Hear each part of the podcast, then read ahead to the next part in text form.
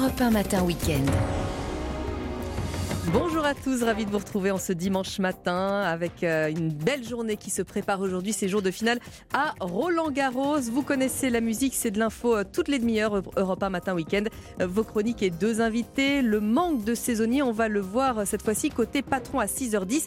Anne Le Chaplin, directrice de l'Arinis à Saint-Malo, nous donnera ses techniques de recrutement. Et puis à 7h10, la voix des sports d'Antenne 2, puis de France Télé. Vive le sport avec Gérard Rolls qui vient nous parler des 100 ans des 24 heures du Mans. Ça se court hein, juste en ce moment.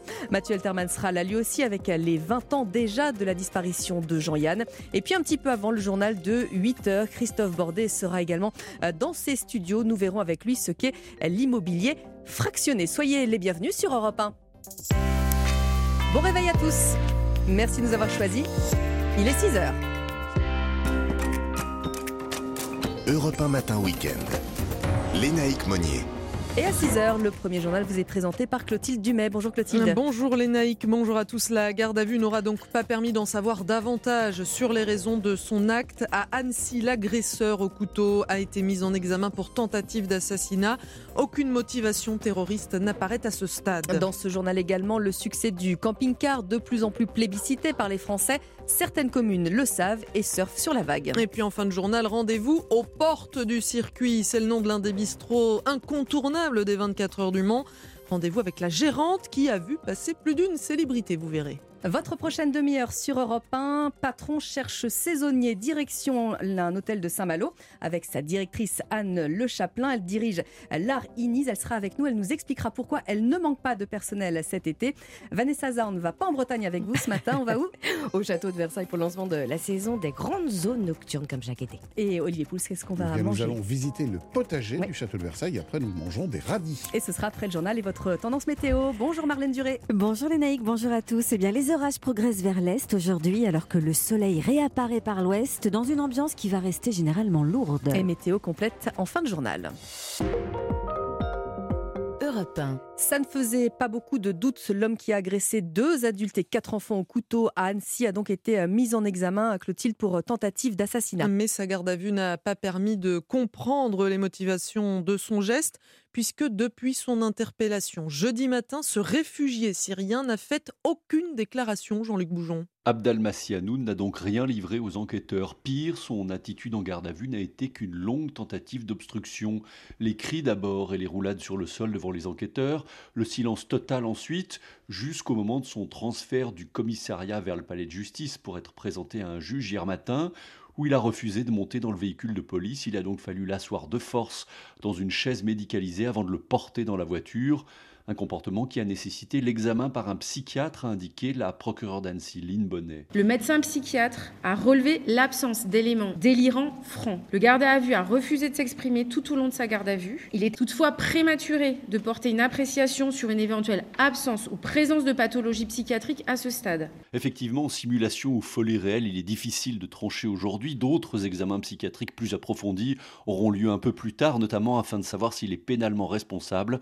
En attendant, l'agresseur au couteau a été placé à l'isolement dans la maison d'arrêt d'Eton, en Savoie. Annecy, Jean-Luc Boujon, Europe. Et concernant euh, les victimes, Clotilde, le pronostic vital n'est plus engagé. Et la mairie d'Annecy organise en fin de matinée un rassemblement citoyen en soutien aux victimes et à leurs proches. Rendre hommage, déposer des fleurs, se recueillir, ce sont autant de gestes qui aident à surmonter un tel choc, d'après la psychologue Hélène Romano. Le rituel est extrêmement important parce qu'on va marquer la vie là où il y avait quelque chose de mortifère ou la mort, et on se réapproprie les lieux de façon positive. C'est pour ça que très souvent, vous avez des, hommages, alors soit dans l'immédiat, souvent les marches blanches, vous avez des fois des sculptures, des stèles, des peintures, des arbres de plantés, des noms de salles qui sont donnés. Chacun fait à sa façon les événements traumatiques de ce type-là ne s'oublient pas et on essaye de mettre en mémoire. L'objectif, c'est d'essayer de traduire, de mettre du sens. C'est long, ça nécessite des soins spécialisés, c'est tout à fait possible on apprivoise les choses et quand l'odeur, l'image revient, bah à ce moment-là, on a fait tout un travail qui nous permet de remettre une image plus positive. Et c'est ça qui permet de vivre avec des expériences traumatiques, certaines fois épouvantables. La psychologue Hélène Romano, interrogée par euh, Romain Biteau, a noté que le festival du film d'animation euh, n'a pas été annulé et débute donc aujourd'hui à Annecy. Dans le reste de l'actualité, Eric Ciotti demande solennellement à Emmanuel Macron de recevoir les Républicains à l'Élysée pour parler d'immigration.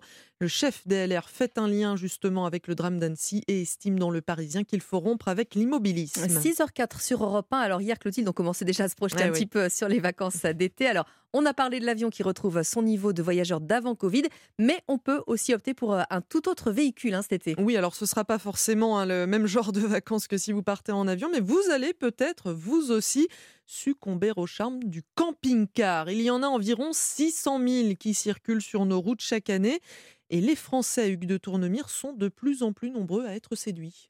Oui, plus d'un million et demi de vacanciers voyageront à bord de leur camping-car cet été, l'immense majorité d'entre eux dans l'Hexagone. Et selon Olivier Coudrette, directeur général de Camping Car Park, certaines régions ont plus la cote que d'autres. La Bretagne reste la destination privilégiée des camping-caristes, nettement euh, devant l'ensemble des autres euh, destinations telles que la Nouvelle-Aquitaine et euh, l'Occitanie. Et pour faire face à la demande grandissante, Yves Blunven, le maire de Grandchamp dans le Morbihan, a installé une aire de camping-car il y a trois ans. Dès son démarrage, on a tout de suite senti l'attractivité. euh, Au mois de mai, nous avons reçu 350 camping-cars. Quand le mois de mai l'année dernière, nous en avions 110. On est entre 50 et 70 euros de dépenses d'un camping-cariste par jour. Une manne financière conséquente pour les communes, mais aussi pour les commerçants et l'ensemble du secteur touristique. En 2022, ils ont rapporté plus d'1,3 milliard d'euros.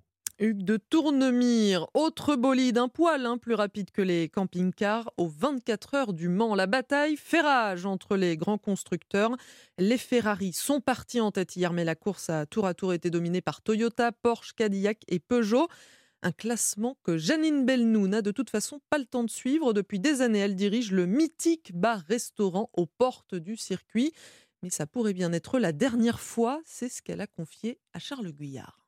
Un matin, j'ai pas donné la date exacte, j'ouvrirai plus. Au Mans, cette annonce a fait l'effet d'une bombe. Après quasiment un demi-siècle passé derrière son comptoir, Janine Belnou va partir à la retraite. Je me sens quand même fatiguée. Bon, rien d'étonnant, la patronne a 70 ans, mais avec elle, c'est une page de l'histoire des 24 heures qui se tourne à 200 mètres du circuit. J'ouvre à 7h30 le matin jusqu'à 3 4 heures du matin. C'est des moments très durs, mais alors quelque chose de sensationnel. On peut recevoir tous ces gens du monde entier. Et en plus des passionnés, quelques têtes connues ont également bifurqué par ici. J'ai eu un jour euh, Tom Christensen, il y a eu Sébastien Bourdet, Monsieur Jackie X aussi, il est venu boire un verre. Le prince Albert, j'avais ses gardes du corps et un jour ils sont venus avec une photo du prince Albert dédicacée à mon prénom. Une dédicace royale affichée juste au-dessus de la première table réservée à l'idole de la maison. Monsieur Pescarolo, là c'est sa place, euh, là la première table. Et une fois de plus, Janine ne verra rien des 24 heures, mais promis l'an prochain, elle pourra assister à la course sans oublier un détour par le bar, son arrêt au stand à elle. La boucle est bouclée. Le Mans, Charles Guyard, Europe 1.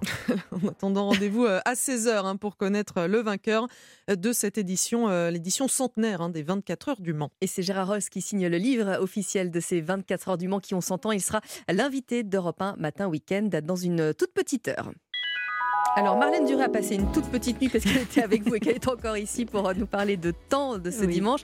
Marlène, il fait encore assez chaud et souvent orageux. hein. Oui, les orages vont reprendre effectivement cet après-midi entre la Normandie et les Hauts-de-France jusqu'à la Provence, en passant par le bassin parisien, la Champagne-Ardenne, la Bourgogne, l'Auvergne-Rhône-Alpes, le Haut-Languedoc et le sud de la Franche-Comté. Donc ça se déplace vers l'est. Des averses orageuses accompagnées parfois de grêles qui peuvent aussi donner de bons cumuls de pluie.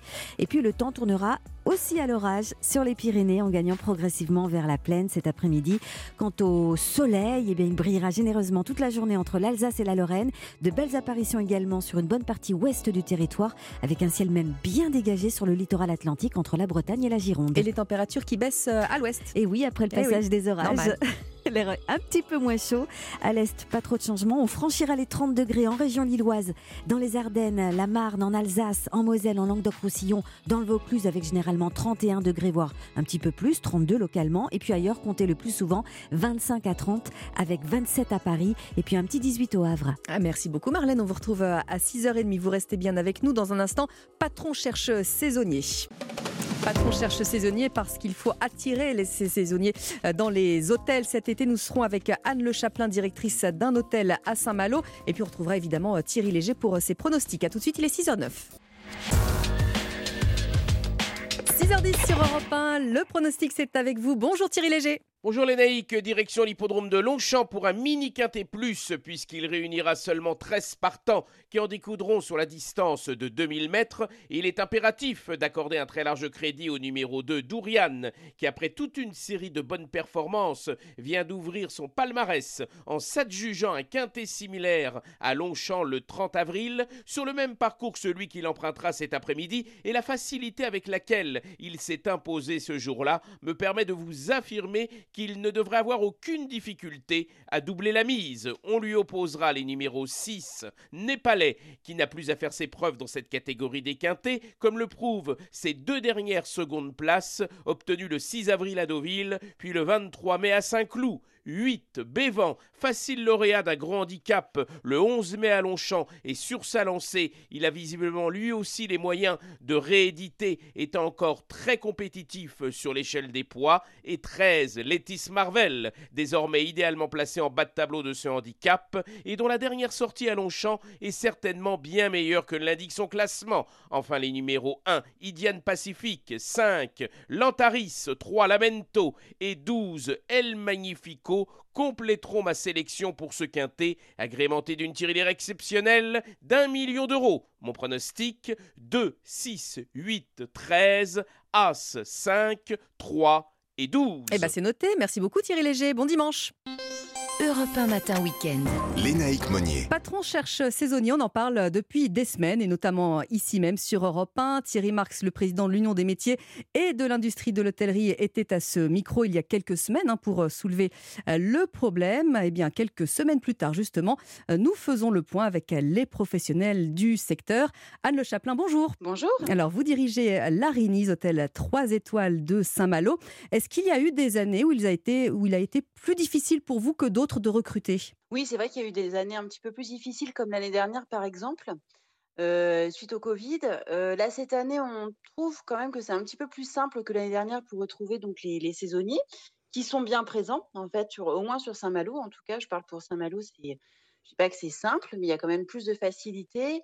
Euh, aussi par rapport à la proximité, par rapport à Rennes, on a beaucoup d'étudiants aussi qui recherchent du travail pendant, durant l'été. Mmh donc après, après les examens, donc juin, juillet, août, septembre, donc on arrive. Euh, à trouver des personnes en effet euh, disponibles pour l'été pour aider au service dans nos métiers. Parce, que, parce qu'effectivement, la haute saison, c'est, c'est demain, c'est même quasiment maintenant pour vous. Anne Le Chaplin, lui, au, sein de votre établissement, est-ce que vous avez quand même entendu un petit peu l'appel de Thierry Marx qui a demandé hein, aux patrons, notamment, d'augmenter les salaires, d'aménager les horaires, etc. Est-ce que vous, vous avez changé un petit peu votre façon de, bah, d'appâter, si je puis dire, euh, les, saisonniers, puis les autres d'ailleurs. Oui, bien sûr. En fait, il, a tout à fait raison. C'est-à-dire qu'il a fallu quand même remodeler, revoir un petit peu notre façon de, faire. Donc, en effet, c'est passé par les, salaires, mais pas que.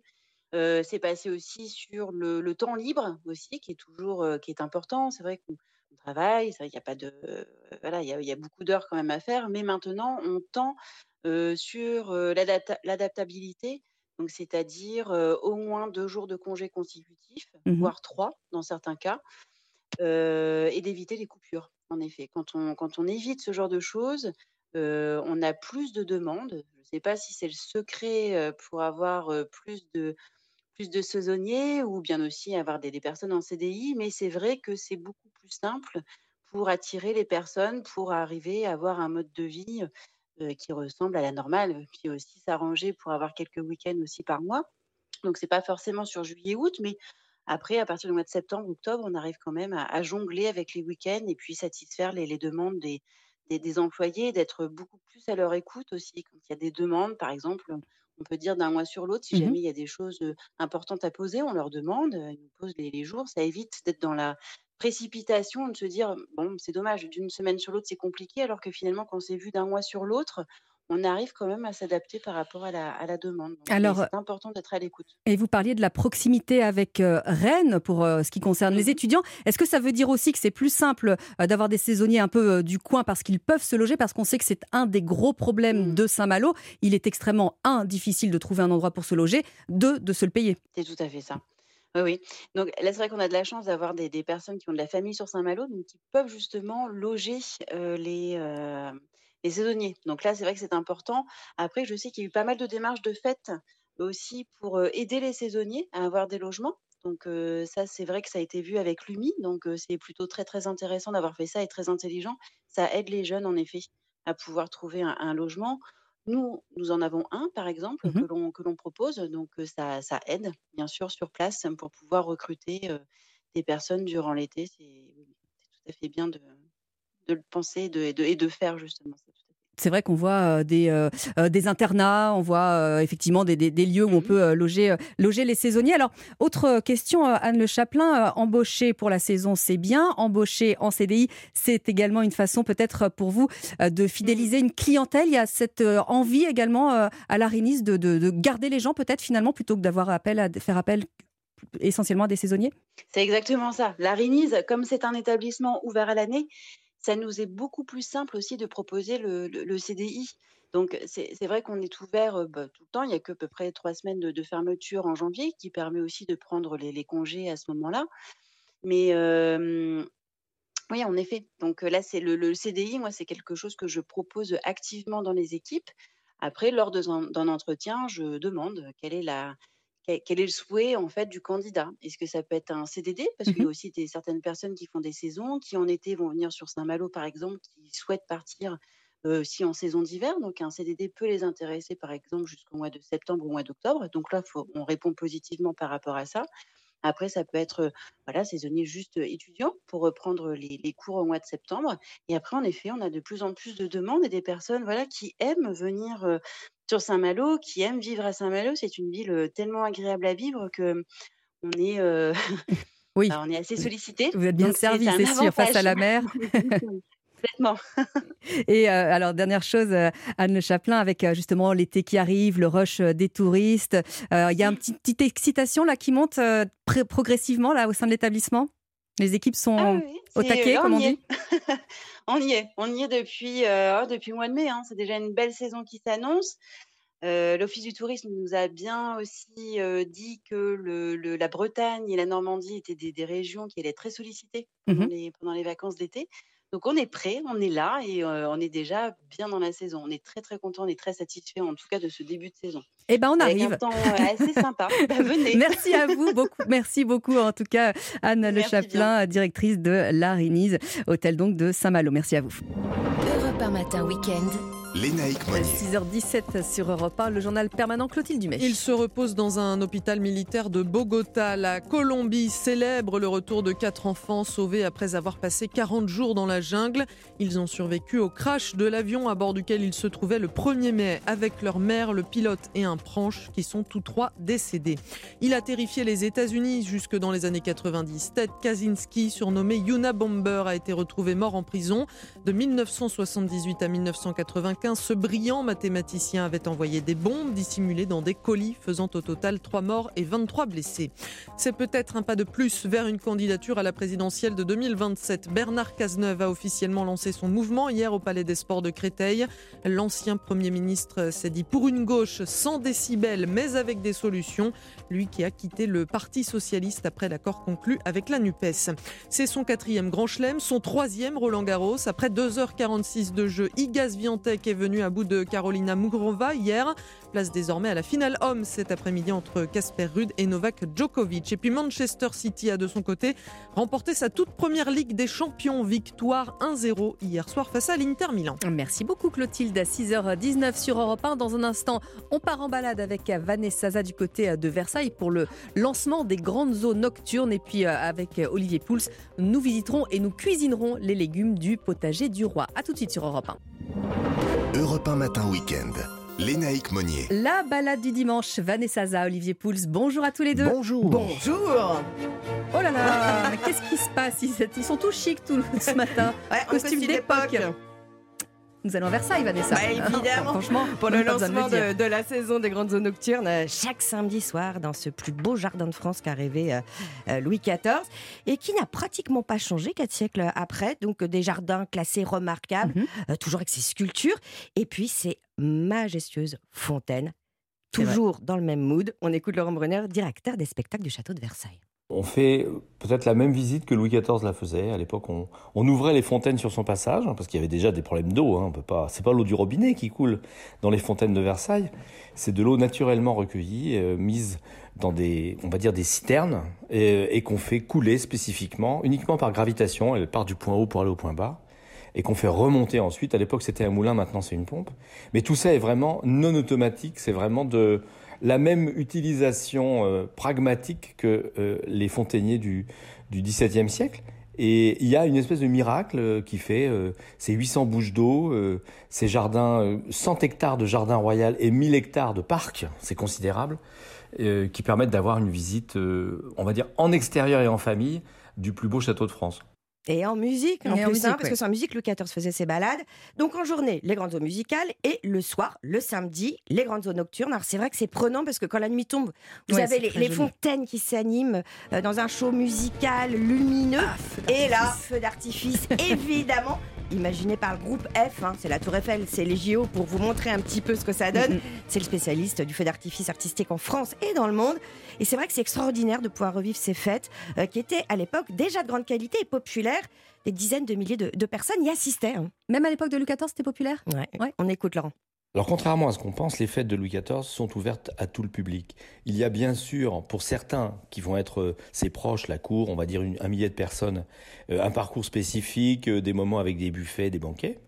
Mais c'est ouvert très très largement et on est souvent une dizaine de milliers d'assistants à ces feux d'artifice, à ces fêtes, à ces joutes, à ces joutes nautiques aussi, car les surfaces sont immenses. Et c'est d'ailleurs cela qui fait la réputation de Versailles de l'époque. C'est-à-dire que la notoriété, elle vient aussi par le nombre de personnes qui y assistent. Mais de la même manière, le château était ouvert en journée à chacun et on pouvait se promener librement à l'intérieur. Euh, c'est une vision de la monarchie que nous n'avons plus aujourd'hui, mais qui était la réalité de cette époque. Ah ouais. vrai. Ouais, maintenant, on vient évidemment par milliers, mais en famille, pour vivre cette parenthèse Mhm. enchantée dans ce grand siècle. Samedi prochain, vous avez même le droit de venir déguisé. Faites-le, c'est magique. Moi, je l'avais fait il y a 10 ans, c'est incroyable. On se prend pour Marie-Antoinette. Ça fait du bien. Je voudrais bien vous voir, enfin, peut-être pas jusqu'au bout, ça fait du bien. La guillotine, non. Et juste avant, je vous conseille d'assister à la sérénade royale dans la galerie des classes, puisque vous promenez au milieu des musiciens et des chanteurs costumés. Et si on veut aussi. rester sur place Euh, la résidence du Berry, qui est proche du château, dans le quartier euh, Saint-Louis. C'est un hôtel de charme. Il y a beaucoup d'Airbnb aussi intéressants qu'on hein, peut, sur euh, Versailles. pour- Ouais, qu'on ouais. peut consulter euh, évidemment. Alors avant, avant d'aller justement à l'hôtel ou, ou Airbnb, euh, Olivier, on va filer au potager parce que c'est aussi un des, un des sites hein, à Versailles, Et qui potager se du roi. visite absolument alors ce célèbre potager créé sur la demande express aussi de Louis XIV pour alimenter les cuisines du château parce qu'il faut quand même savoir que euh, bah, on parlait tout à l'heure de sa cour de 1000 Mm. personnes mais il y avait quotidiennement environ 5000 personnes Mm. qu'il fallait nourrir Ouais. À Versailles. ville, hein. Il y avait 500 cuisiniers qui travaillaient là et autant vous dire que des produits il y en avait besoin. Et c'est un certain Jean-Baptiste de la Quintigny qui a été euh, confié le, le soin de réaliser ce potager. Alors il a mis 4 ans pour le faire. Il a été inauguré en 1683. Il a fallu assécher des marais, amener de la terre, ériger des murets et puis planter surtout 9 hectares autour d'un carré central qui en fait Mm. 3. Alors des fruits, des légumes, des arbres, des herbes aromatiques. C'est sans nul doute le plus fastueux et impressionnant des potagers qu'on ait jamais vu dans Mm. l'histoire. Il est absolument incroyable. Et puis surtout, on s'affranchissait même des saisons euh, en cultivant sous serre, des bananes par exemple, Oh, c'est des kakis ou des ananas, des agrumes, même du café à un moment. du café à. Exactement, il y avait du café à Versailles. Et puis, euh, évidemment, cet endroit aujourd'hui se, se visite encore. Depuis 1991, il est ouvert au public. Depuis 1926, il est classé monument historique. Allez le voir, c'est devenu Ah oui, aussi un conservatoire, oui, un conservatoire de, de différentes variétés de fruits et de légumes, mais aussi de techniques de culture et de taille. Il y a encore plus de 450 variétés de fruits et légumes euh, qui sont proposés là-bas et que vous pouvez acheter. Mais oui, c'est ça qui est incroyable. Venez avec votre panier. Il y a une petite boutique à Vos côté. paniers. avec vos paniers, il y a une petite boutique à côté dans laquelle vous pouvez acheter les légumes royaux, enfin les anciens légumes royaux. Et les lég- légumes royaux, euh, notamment, euh, on, achète quoi en ce moment Des radis Et ben, par exemple, un petit focus sur le radis, parce qu'il y a plein de variétés de radis. Moi, je vous propose de faire autre chose avec des radis. Euh, D'abord, les radis, en ce moment, ils sont pas trop piquants. Non, ils sont bons. c'est le, c'est le soleil qui va rendre le radis piquant au fur et à mesure de la saison. Au plus il Ah voit bon le soleil, savais au pas. plus il devient piquant. Et le radis, on n'y pense pas souvent, mais ça se poêle très bien. Un petit peu de beurre salé, je sais que c'est- vous, aimez beaucoup ça. Il n'y en a hein. pas d'autres, c'est pas la peine Voilà, de préciser et- à chaque et- et fois. on fait rouler les radis dedans et à côté, on récupère les fans des radis. Parce qu'on ne Ah. jette rien dans le radis. Et avec les fans, on fait un pesto. Et donc, tout simplement, Oh les fans accrus avec de l'huile d'olive, un petit peu de poudre d'amande, du parmesan et du jus de citron, bien mixé. Ça vous donne une pâte comme un pesto très agréable que vous pourrez ensuite mettre avec vos radis que vous avez tout simplement légèrement poêlés. C'est le radis dans tout, de- du, Ah, du haut en bas, euh, de, de- de la fan euh, euh, à la racine, et vous allez voir, c'est absolument Tout délicieux. Exactement. Et il n'y a pas besoin, a pas d'aller à Versailles pour le faire. Évidemment, vous pouvez le faire avec la les radis à la maison, avec, les radis les radis du, du en marché. ce moment au marché. Bah, merci beaucoup à tous les deux. Bon dimanche. En ce jour de finale, messieurs, à Roland-Garros, bah, on va conclure évidemment cette belle quinzaine avec les émissions d'Europe 1 qui se font de comme Nicolas Caro tout à l'heure à 14h euh, dans La Voix et Livre. Il reçoit l'américain Doug Kennedy. Et puis nous, entre-temps, on vous offre Move On Up sur Europe 1. Ça s'appelle Curtis Mayfield. Curtis Mayfield, Move On Up, voilà de quoi vous réveiller euh, en musique ce matin avec euh, beaucoup d'énergie. Il est à 6h30 sur Europe 1. Bienvenue à tous. Europe 1 Matin Week-end.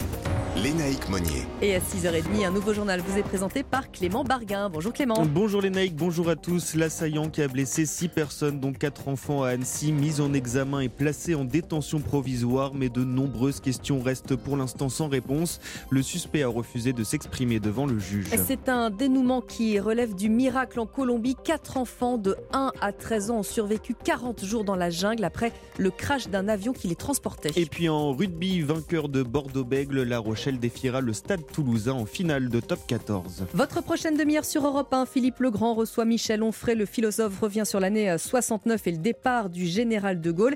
Et avec vous, Mathieu Alterman. On va revenir sur Jean-Yann qui nous a quittés il y a 20 ans. Et c'est après les infos et votre tendance météo, Marlène Duré.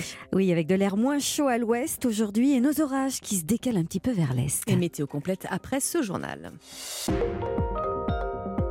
Europe 1. Les suites donc de l'attaque au couteau à Annecy, l'assaillant, un réfugié syrien de 31 ans, a été mis en examen hier matin et placé en détention provisoire. Mais le profil psychologique de l'assaillant interroge toujours. L'homme refuse jusqu'à présent de s'exprimer.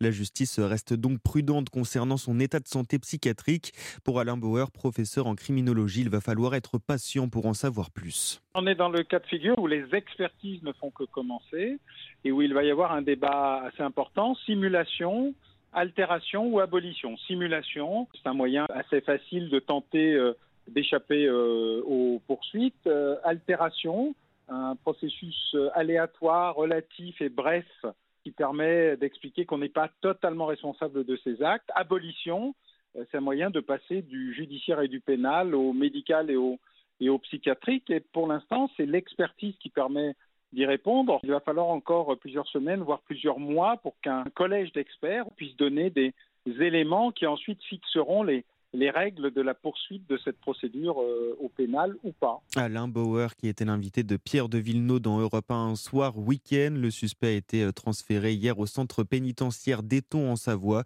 où il a été placé en quartier d'isolement. Et puis après euh, les mois, Clément place au recueillement. La ville d'Annecy propose aux habitants de se retrouver ce matin sur le paquier. Un rassemblement citoyen en soutien aux victimes et à leurs proches. La procureure d'Annecy l'a confirmé hier. Le pronostic vital des enfants et de l'adulte blessé n'est plus engagé. On revient à présent sur cette histoire euh, à peine croyable. Clément, en Colombie, les quatre enfants disparus dans la jungle depuis un crash d'avion. Ils ont tous été retrouvés vivants après 40 jours. Trois enfants, quatre enfants âgés de 1, 4, 9 et 13 ans retrouvés sains et saufs après un peu plus de cinq semaines à survivre à l'abri des arbres en se nourrissant des fruits de la jungle.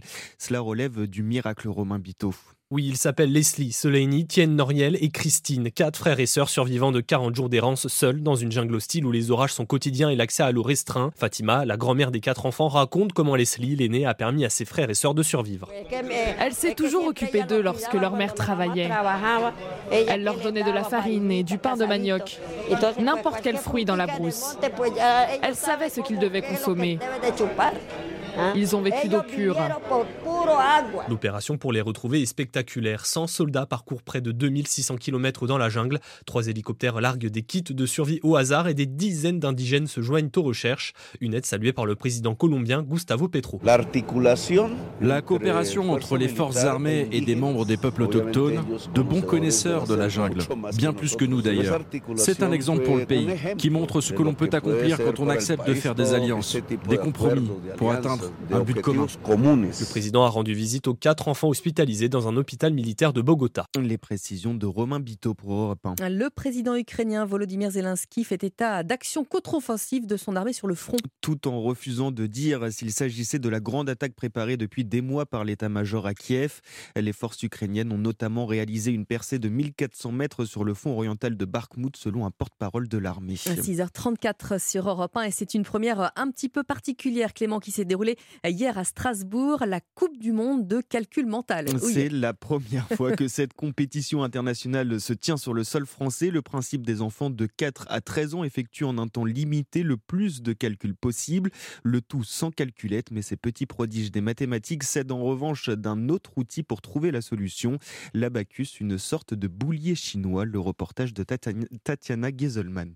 13,2 plus 4,6 moins 3,6 plus 2,4. Ça fait 16,6. S'il a fallu moins d'une seconde à Idriss pour effectuer ce calcul de tête, c'est que le collégien a appris les maths avec la méthode Abacus, un modèle d'apprentissage venu d'Asie, comme l'explique Reda Imberbeiva, une des co-organisatrices de la compétition. C'est une méthode qui est très utilisée en Chine, en Inde ou au Japon, qui permet à l'enfant de faire des calculs de maths avec une vitesse exceptionnelle avec le boulier, qu'on appelle aussi Abacus. En manipulant les billes du boulier, les enfants réalisent des additions, des soustractions, mais aussi des multiplications et divisions, puis ils apprennent à se passer de l'abacus et reproduisent les gestes dans le vide pour se représenter mentalement l'opération, un atout indéniable au quotidien. Au collège, ça me sert à calculer ma moyenne. Ça me sert si je vais au magasin, bah, vite savoir si j'ai assez d'argent ou pas. Ça m'aide pour plein de choses. Et c'est bien parce qu'elles estiment que cette méthode de calcul comporte de nombreux avantages que l'Académie des petits génies et l'association BART ont voulu organiser en France la Coupe du Monde afin de mettre en lumière cette technique encore peu connue en Europe. Le reportage européen de Tatiana Gieselman. Il y a des enfants qui ont de drôles d'occupations. Hein. Ça arrive. Ça arrive. On connaît euh, l'affiche de la finale Clément du Top 14 euh, qui se jouera samedi prochain au Stade de France. Le Stade toulousain affrontera La Rochelle, les deux meilleures équipes de la saison régulière qui se retrouvent pour un remake de la finale de 2021 remportée par les Rouges et Noirs. Hier à Saint-Sébastien, les doubles champions d'Europe en titre, toujours en quête d'un premier bouclier de Brennus, ont remporté leur ticket en battant 21-13 l'Union Bordeaux-Bègle, non sans connaître quelques difficultés. Pierre Bourgari, le talonneur du Stade Rochelet. Ouais, non, déjà sûr que physiquement euh, c'était compliqué. On n'avait pas forcément rejoué depuis, euh, depuis trois semaines. Il faisait très chaud en plus. Euh, c'était compliqué de, de, respirer, surtout quand on était dans le rouge. Et après, on fait une bonne entame, je trouve. On marque assez rapidement. On rentre au vestiaire avec une bonne avance et on revient avec, en second mi-temps avec un peu moins d'intention, un peu moins discipliné. voilà, beaucoup de, choses à améliorer, mais bon, il y a du positif. Y a, comme je dis à chaque fois, on y a mis l'intensité, on, y a mis l'engagement.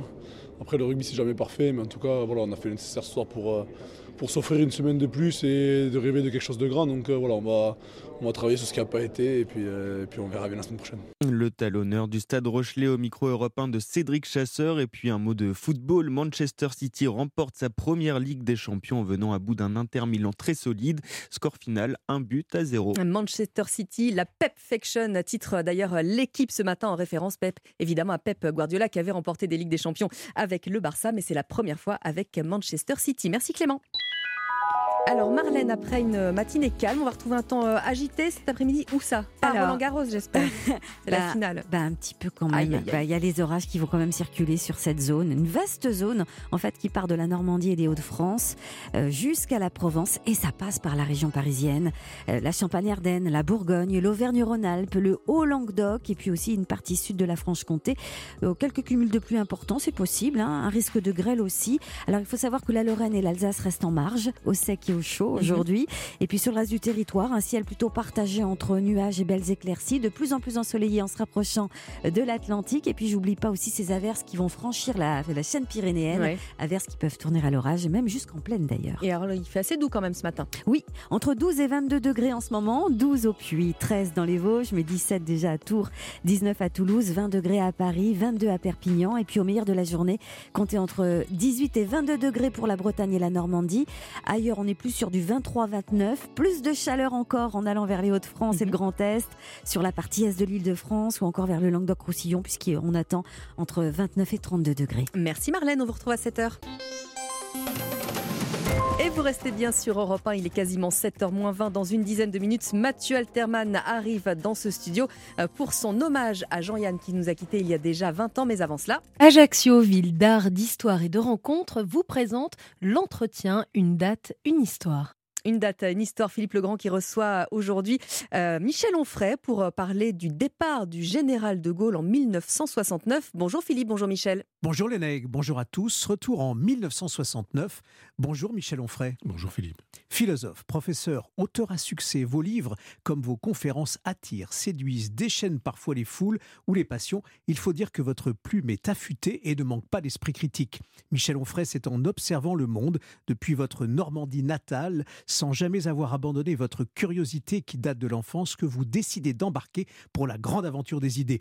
Plus de 100 livres, plus de 20 pays qui vous lisent, vous écoutent. Michel Onfray, vous auriez pu endosser le costume de l'une des vedettes de la philosophie moderne. Ce n'est pas ce que vous avez fait. Pensez plutôt que paraître serait l'un de vos credos que l'on entrevoit dans votre nouveau livre, Anima. Ce matin, vous avez choisi, Michel Onfray, de revenir sur le 28 avril 1969. Le général de Gaulle démissionne. Un philosophe, Raymond Aron, s'exprimait alors au micro d'Europe 1. Partisans du oui et partisans du non devraient au moins s'accorder sur un point après les propos tenus jeudi dernier par le président de la République. Il ne s'agit plus d'un référendum au sens où ce terme est entendu par les traités de droit constitutionnel ou par nos voisins de Suisse. Un référendum, selon l'acception classique, consiste à soumettre au vote populaire un projet de loi déterminé. Un projet de loi déterminé. Au fond, voilà, voilà ce que dit Raymond Aron. C'est un extrait, euh, ce qu'il dit à chaud, au fond, euh, à l'époque, euh, ce, ce, 28 avril 1969. Alors, vous avez fait le choix, Michel Onfray, de revenir sur cette démission. Il faut se replonger dans le contexte de l'époque. Pourquoi ce choix? D'abord un mot sur Raymond Aron. Je crois que c'est le général de Gaulle qui disait qu'il était philosophe chez les journalistes et journaliste chez les philosophes. Eh bien là, on a vraiment une, belle illustration. Il nous fait un cours de droit constitutionnel d'une certaine manière. Il n'a pas compris l'histoire. C'est-à-dire qu'il peut effectivement nous raconter des choses qu'on trouvera dans le code civil, dans le code pénal, dans le code de procédure de ce qu'on voudra. Mais euh, il y a un homme qui a été l'homme du 18 juin, il y a un homme qui a été euh, l'homme de la décolonisation, euh, pas seulement en Algérie, il y a un homme qui a été euh, l'homme de la souveraineté euh, recouvrée, euh, etc., etc. Et puis là, il est en train de nous dire un référendum, c'est pas exactement fait pour ça. Euh, il connaissait l'histoire, Raymond Aron. Il aurait pu imaginer que finalement, un référendum, c'était une façon de- d'en appeler au peuple. Euh, on va pas chercher une définition dans, un dictionnaire ou dans un code d'Alloz. Et, le général de Gaulle dit, euh, euh, enfin, vous connaissez l'histoire, il, y a- eu mai 68, il dit sous l'Assemblée nationale, il gagne les élections, il dit, mais en fait, c'est la victoire de la trouille, ils ont eu peur, donc euh, je, je refais, je refais une consultation électorale, elle prendra la forme d'un référendum. Alors évidemment, peut-être pas forcément tel qu'on l'enseigne à Sciences Po, mais en disant, redites-moi que c'est moi que vous voulez et, et que vous n'avez pas peur, soyez positif. Et, et- et il découvre effectivement que la gauche va voter contre lui, qu'une partie de la droite va voter contre lui. Souvenez-vous, le général de Gaulle, euh, Giscard d'Estaing, obscur personnage à l'époque, il dit oui mais, oui mais ça veut dire non, donc il a perdu son référendum et il y va tout de même. Donc si j'ai choisi ce moment, parce que c'est parce que moi j'ai une, admiration pour Caton l'Ancien, euh, le Romain, le Romain de la République, pas le Romain de la décadence euh, impériale. Et vous le qu'il voyez y avait dans ces général- traits, le général de Gaulle, ces Et traits-là. Ce que j'allais vous dire, c'est que pour moi, le général de Gaulle, c'est le dernier Romain. Alors, Michel Onfray, il faut, il faut dire qu'à l'époque, vous aviez une dizaine d'années, dix ans très exactement, oui. euh, et, et vous, vous voyez euh, du haut de vos dix ans, au fond, euh, la, la- la France, cette France-là qui est en train de, de bouillir dans tous les sens, euh, des voitures euh, en feu, des, des pavés sous la plage, c'est ce qu'on entendait au- aussi, euh, en tout cas l'année d'avant. Oui, alors mai 68, ça ça n'a pas lieu en province, assez peu en province. Je veux dire, ça a lieu en province, bien sûr, mais euh, moi j'habite un petit village qui est Chambois, 500 habitants, euh, et c'est deux ou trois ans plus tard que les 68 arts vont fermer 68 de- dans la campagne, et ça produira des effets. Mais votre père n'est pas loin, et vous en Alors, parlez ensemble. Nous avons une télévision que des voisins nous ont, nous ont donnée. Ils ont changé leur poste de télévision et ils nous ont donné l'ancien. Et on regarde de temps en temps, euh, on prend les informations, comme dit mon père. Et il écoutait d'ailleurs Europe 1, c'était c'était sa radio. Et, hum, et on voit des images. Et on voit des images du général de Gaulle. Et je vois mon père voyant ces images. C'est-à-dire, je le vois arrêté devant cet écran et soucieux. Et il m'avait parlé du général de Gaulle en nous disant... Soucieux et préoccupé, Oui, Michel Onfray oui, oui, parce qu'il disait il y, a du, il y a du désordre et comment est-ce que tout ça va finir? Alors, Michel Onfray, vous nous embarquez pour une, une aventure philosophique et littéraire, euh, mais inattendue aussi parce que dans votre livre qui paraît euh, Anima aux éditions Albin Michel, il y a au fond comme une enquête euh, policière. En tout Mmh. cas, c'est ce que Mmh. vous, vous nous expliquez, vous expliquez au, au lecteur euh, Anima, il faut, il faut le dire, il faut, c'est, l'âme, c'est notre histoire, c'est, c'est l'homme qui, au fond, se regarde et, et- et se regarde face à une époque. Et au fond, ce livre est extrêmement riche, très construit, comme l'ensemble de vos ouvrages, avec euh, une table des matières extrêmement précise, n'est pas forcément le livre, euh, au fond, qui... euh, donne envie d'avancer. C'est un livre qui nous fait réfléchir à, à notre monde qui est en train de changer beaucoup, beaucoup, beaucoup. Un monde connecté. Oui, vous avez dit qu'il y avait presque 140 livres, au- que j'avais presque 40 140 livres au compteur. Alors il y a évidemment des traités, il y a des, ouvrages de philosophie, il y a des ouvrages d'intervention dans l'actualité, il y a des- de la poésie, il y a des textes sur, euh, sur des artistes euh, contemporains.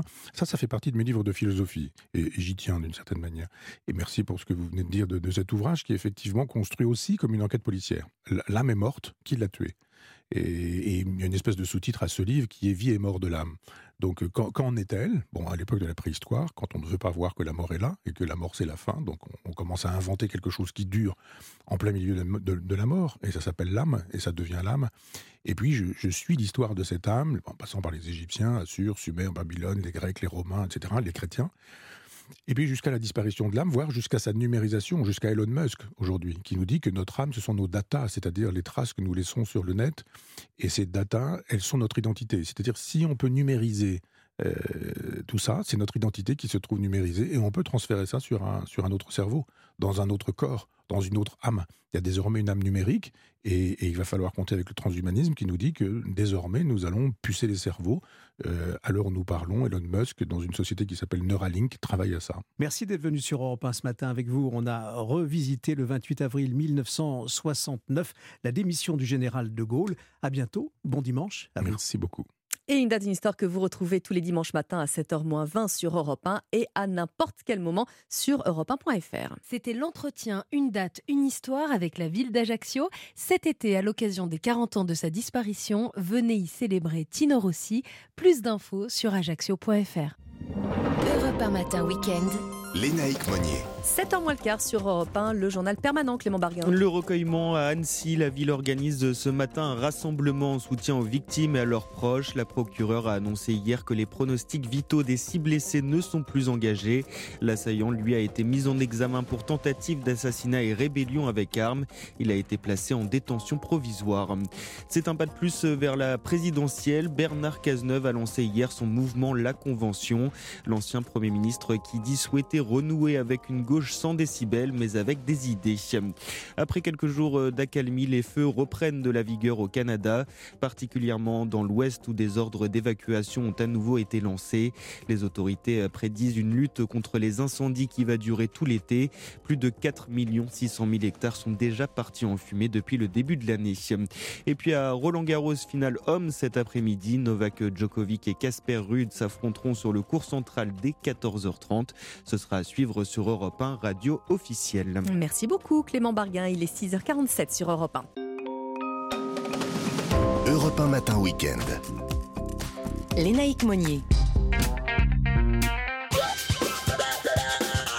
On parle de, de Jean-Yann ce matin sur Europe 1. Bonjour Mathieu Alterman. Bonjour Lénaïque. Bon, 20 ans déjà hein, qu'il n'est plus là, ça fait un vide immense. Oui, il nous a quittés le 23 mai 2003 euh, chez lui, tout seul d'un arrêt cardiaque. Et j'aimerais revenir ce matin sur la carrière de cet anticonformisme absolu qui a su nous faire rire et pleurer sans jamais céder à la facilité. Alors Jean-Yann fut le grand frère de Coluche, de Guy Bedos, un provocateur masqué qui ne laissait rien paraître de sa fragilité.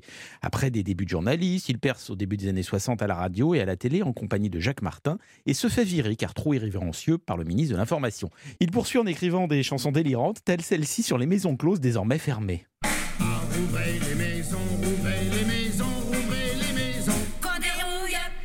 Puis débute sa carrière d'acteur à la fois avec Godard dans Week-end et dans des comédies déjantées comme Erotissimo. Emmerde,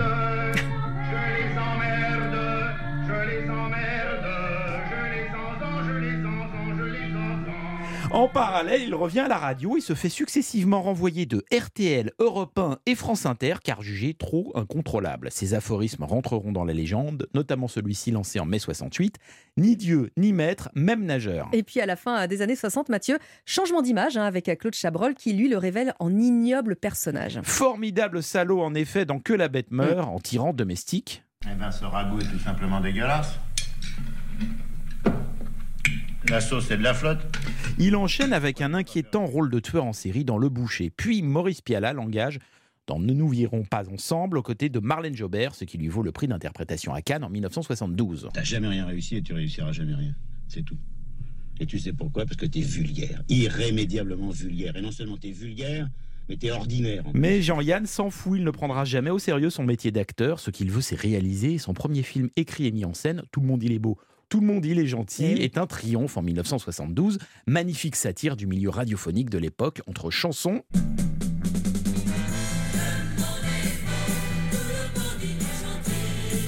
et dialogue acide, le film est instantanément culte. Il poursuit avec Moyen à vouloir des sous, hein, qui dénonce à la fois le syndicalisme et le patronat.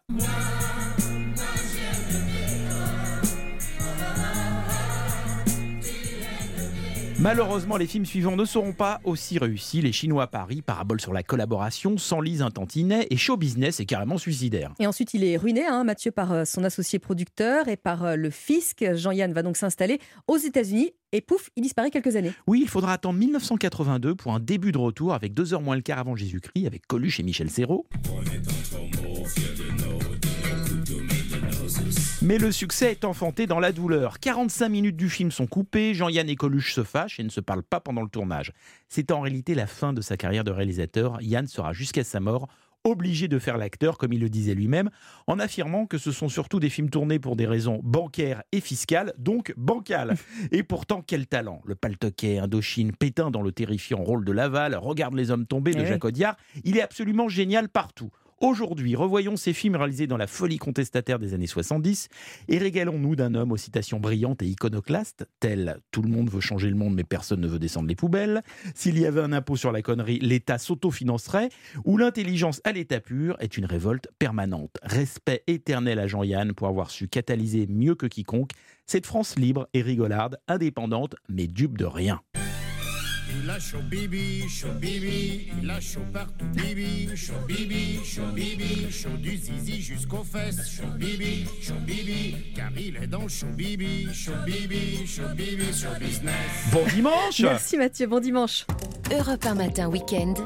Lénaïque Monnier. Et l'irrévérence, elle est également euh, le matin, le mardi, le mercredi, le jeudi, euh, dans la matinale de Dimitri Pavlenko. À chaque fois que Gaspard Proust prend le micro euh, pour livrer son regard sur l'actualité, on va y réécouter ce matin l'un des meilleurs moments de la semaine lorsqu'il était face à Eric Wirth.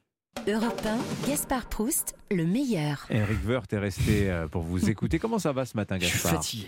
Ah, mais pourquoi? Bah hier j'étais à la manif et Vous étiez à la manif bah, c'était quand même la dernière, hein, ça se loupe pas, le Burning Man de la CGT. Ah oui. euh. Concrètement, vous vous êtes retrouvé à quel niveau de la Alors j'ai manifestation passé tout le défilé à danser derrière un petit camion avec une benne dans laquelle se trémoussaient deux naïades aux cheveux bleus. C'est la classe intégrale. Si c'était un film, ça se serait appelé Et Dieu créa la camionnette. Il y avait, que deux personnes sur cette plateforme Votre question fait sens parce que le camion, bon, c'était plus un pick-up qu'un 3 tonnes. C'est vrai que autant en Afghanistan, sur le même espace, ils arrivent à te mettre 8 soldats, 3 caisses d'obus, un canon anti-char, un chien errant et un mouton. Là, ils étaient que deux, mais tu jetais un vélo dans la benne, le camion il décollait des roues avant. hein. Et puis. euh, Trop mignonne, tu sais, déguisée en costume, la tenue de travail de Rosie, avec les gants de coloscopie là. Et, et tu sens que c'est pas des manuels, les filles. Tu vois, elles parlent des ouvriers, mais sont capables de se faire un accident du travail en changeant une capsule Nespresso. Tu vois, Bon, c'est. C'était bonne ambiance. Ah ouais, on était là. Retraite, climat, même combat. C'est, c'est tellement régressif de pouvoir brailler n'importe quoi et de pas être jugé par les autres. J'avais l'impression d'être Justine Triet qui commente un match de foot. Franchement, à un moment, tout le monde a commencé à scander Siamo tutti antifascisti. Et moi, je voyais bien que dans la foule des gens, personne savait ce que c'était. hein. Mais t'es pris dans le mouvement. T'arrives place d'Italie, bah Tu cherches le cadavre de Mussolini pendu à la devanture d'un resto chinois entre deux canards laqués. Et, et en plus, c'était hyper pédagogique parce que même ceux qui faisaient pas grève, ils ont appris des trucs. Ah bon, comment ça? Bah, ça finit place d'Italie dans le 13e, c'est quand même la seule occasion pour des Chinois de voir une grève. Tu vois, ils sont là, euh, ils voient des types griller des saucisses. Pour eux, c'était le début de l'année du cochon. Vous avez vu qu'Eric Woerth euh, était resté pour votre. Ça n'a pas échappé. Ça n'a pas échappé. Hier, Laurent Berger. Aujourd'hui, Eric Woerth. Serait-on dans la semaine de lutte contre les chauvophobies Hein, Après Octobre Rose et Movember, juin sans shampoing. Et je vais vous faire un aveu. Hier, Dimitri m'a dit Gaspard, demain, on reçoit Eric. Alors moi, je dis Eric, Eric euh, de Grenoble. Non, non, Eric, Eric. J'ai dit, tu veux dire le Eric Napoléon avec une kippa? Il m'a dit, non, non, pas le Eric de Reconquête, le Eric reconquis. Je me suis dit, bon, ok, on va, après, je, je le connais, Woerth. Bon, pourquoi pas, je m'adapte. hein. Vous connaissiez Eric Woerth Bien sûr, on a fait la première ascension de l'Everest en mocassin à gland et polo à Florenne. on n'en parle jamais, c'est humiliant pour les autres. Je me souviens, on était sur l'arête finale, là, on- ils étaient tous là, 8000, dans leur doudoune, leur masque à oxygène. Nous, on les dépassait avec Rico, leur balançait. C'est dans la tête, mon gars, c'est dans la tête. On était tellement à fond qu'on aurait pu déclencher une avalanche juste en secouant le Rolex. Et toi, et les mecs, ils étaient là, putain, ces deux-là, c'est des tarés, c'est qui? Ah, c'est la team RPR. c'est- Ces gens-là, la nuit, on leur transfuse du sang d'Edouard Balladur.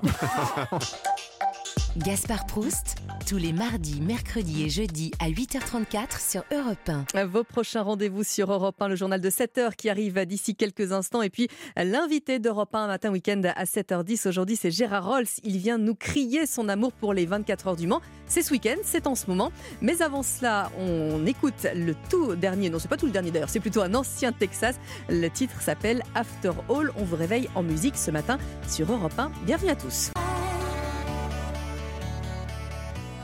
Texas After All sur Europe 1, de quoi vous réveiller de bonne humeur, vous restez bien avec nous. Le journal de Clotilde Dumais arrive dans une poignée de secondes et juste après c'est Gérard Rolls qui vient nous parler des 24 heures du Mans qui ont 100 ans et c'est pile en ce moment. À tout de suite. Soyez les bienvenue, on vous souhaite un excellent dimanche à l'écoute d'Europe 1, vous l'avez compris, il est 7h. Europe 1 Matin Week-end. Lénaïque Monnier. Et à 7h, c'est Clotilde Dumais qui vous informe. Bonjour Clotilde. Bonjour Naïcs, bonjour à tous. La joie des Citizens, première Ligue des Champions au palmarès de Manchester City. Victoire 1-0 hier soir face à l'Inter Milan. À la une également, le besoin de se recueillir pour les Annéciens. Un rassemblement est prévu ce matin après l'attaque au couteau qui a fait six blessés. L'assaillant lui a été mis en examen pour tentative d'assassinat. Et puis quand Berlin se rapproche de Paris, 30 000 passes vont être distribuées aux jeunes dès demain pour prendre le train gratuitement en France et en Allemagne. On va vous expliquer comment ça fonctionne. Votre prochaine demi-heure sur Europe 1, c'est Gérard Hall. Il vient à nous dire pourquoi il a voulu écrire sur le centenaire des 24 heures du Mans. Les 24 heures qui ont 100 ans hein, ce week-end.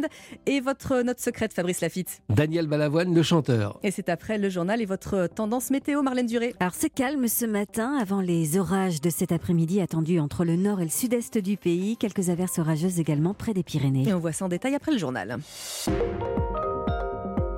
Europe 1. C'était donc euh, l'équipe favorite et elle a répondu présente. Manchester City remporte donc la Ligue des Champions. Les joueurs de Pep Guardiola ont battu euh, l'Inter Milan 1-0 hier soir au stade olympique d'Istanbul. 15 ans après l'arrivée d'un propriétaire émirati, Manchester City, le club le plus riche du monde, remporte donc Cyril de la Morinerie la première Ligue des Champions de son histoire. Oui, au coup de sifflet final, les joueurs de Manchester City avaient les larmes aux yeux. Pep Guardiola, l'entraîneur, a levé les mains au ciel. Succès qui vient couronner une saison de rêve. Victoire en championnat, en Coupe d'Angleterre et en Ligue des Champions. Alors certes, ce n'était pas la plus belle finale, match fermé, le maître à jouer de Manchester, Kevin De Bruyne, est d'ailleurs sorti sur blessure à la demi-heure de jeu, mais l'Espagnol Rodri a débloqué la situation. Le milieu mancunien Bernardo Silva, au micro de Canal+, a vécu sa plus belle soirée de footballeur. Un rêve, un rêve, c'est incroyable ces feelings qu'on a maintenant. On a trop lutté pour arriver ici et donner la Champions League à ses supporters, à ses clubs. On a travaillé ensemble beaucoup, beaucoup pour être là et pour gagner cette compétition qui nous manquait. On l'a fait. Je pense que c'est le plus beau jour de ma carrière et je ne pouvais pas être plus heureux. Manchester City, le quatrième club anglais, a remporté la prestigieuse Ligue des Champions. Une fête immense est prévue dans cette ville du nord de l'Angleterre pour célébrer les héros.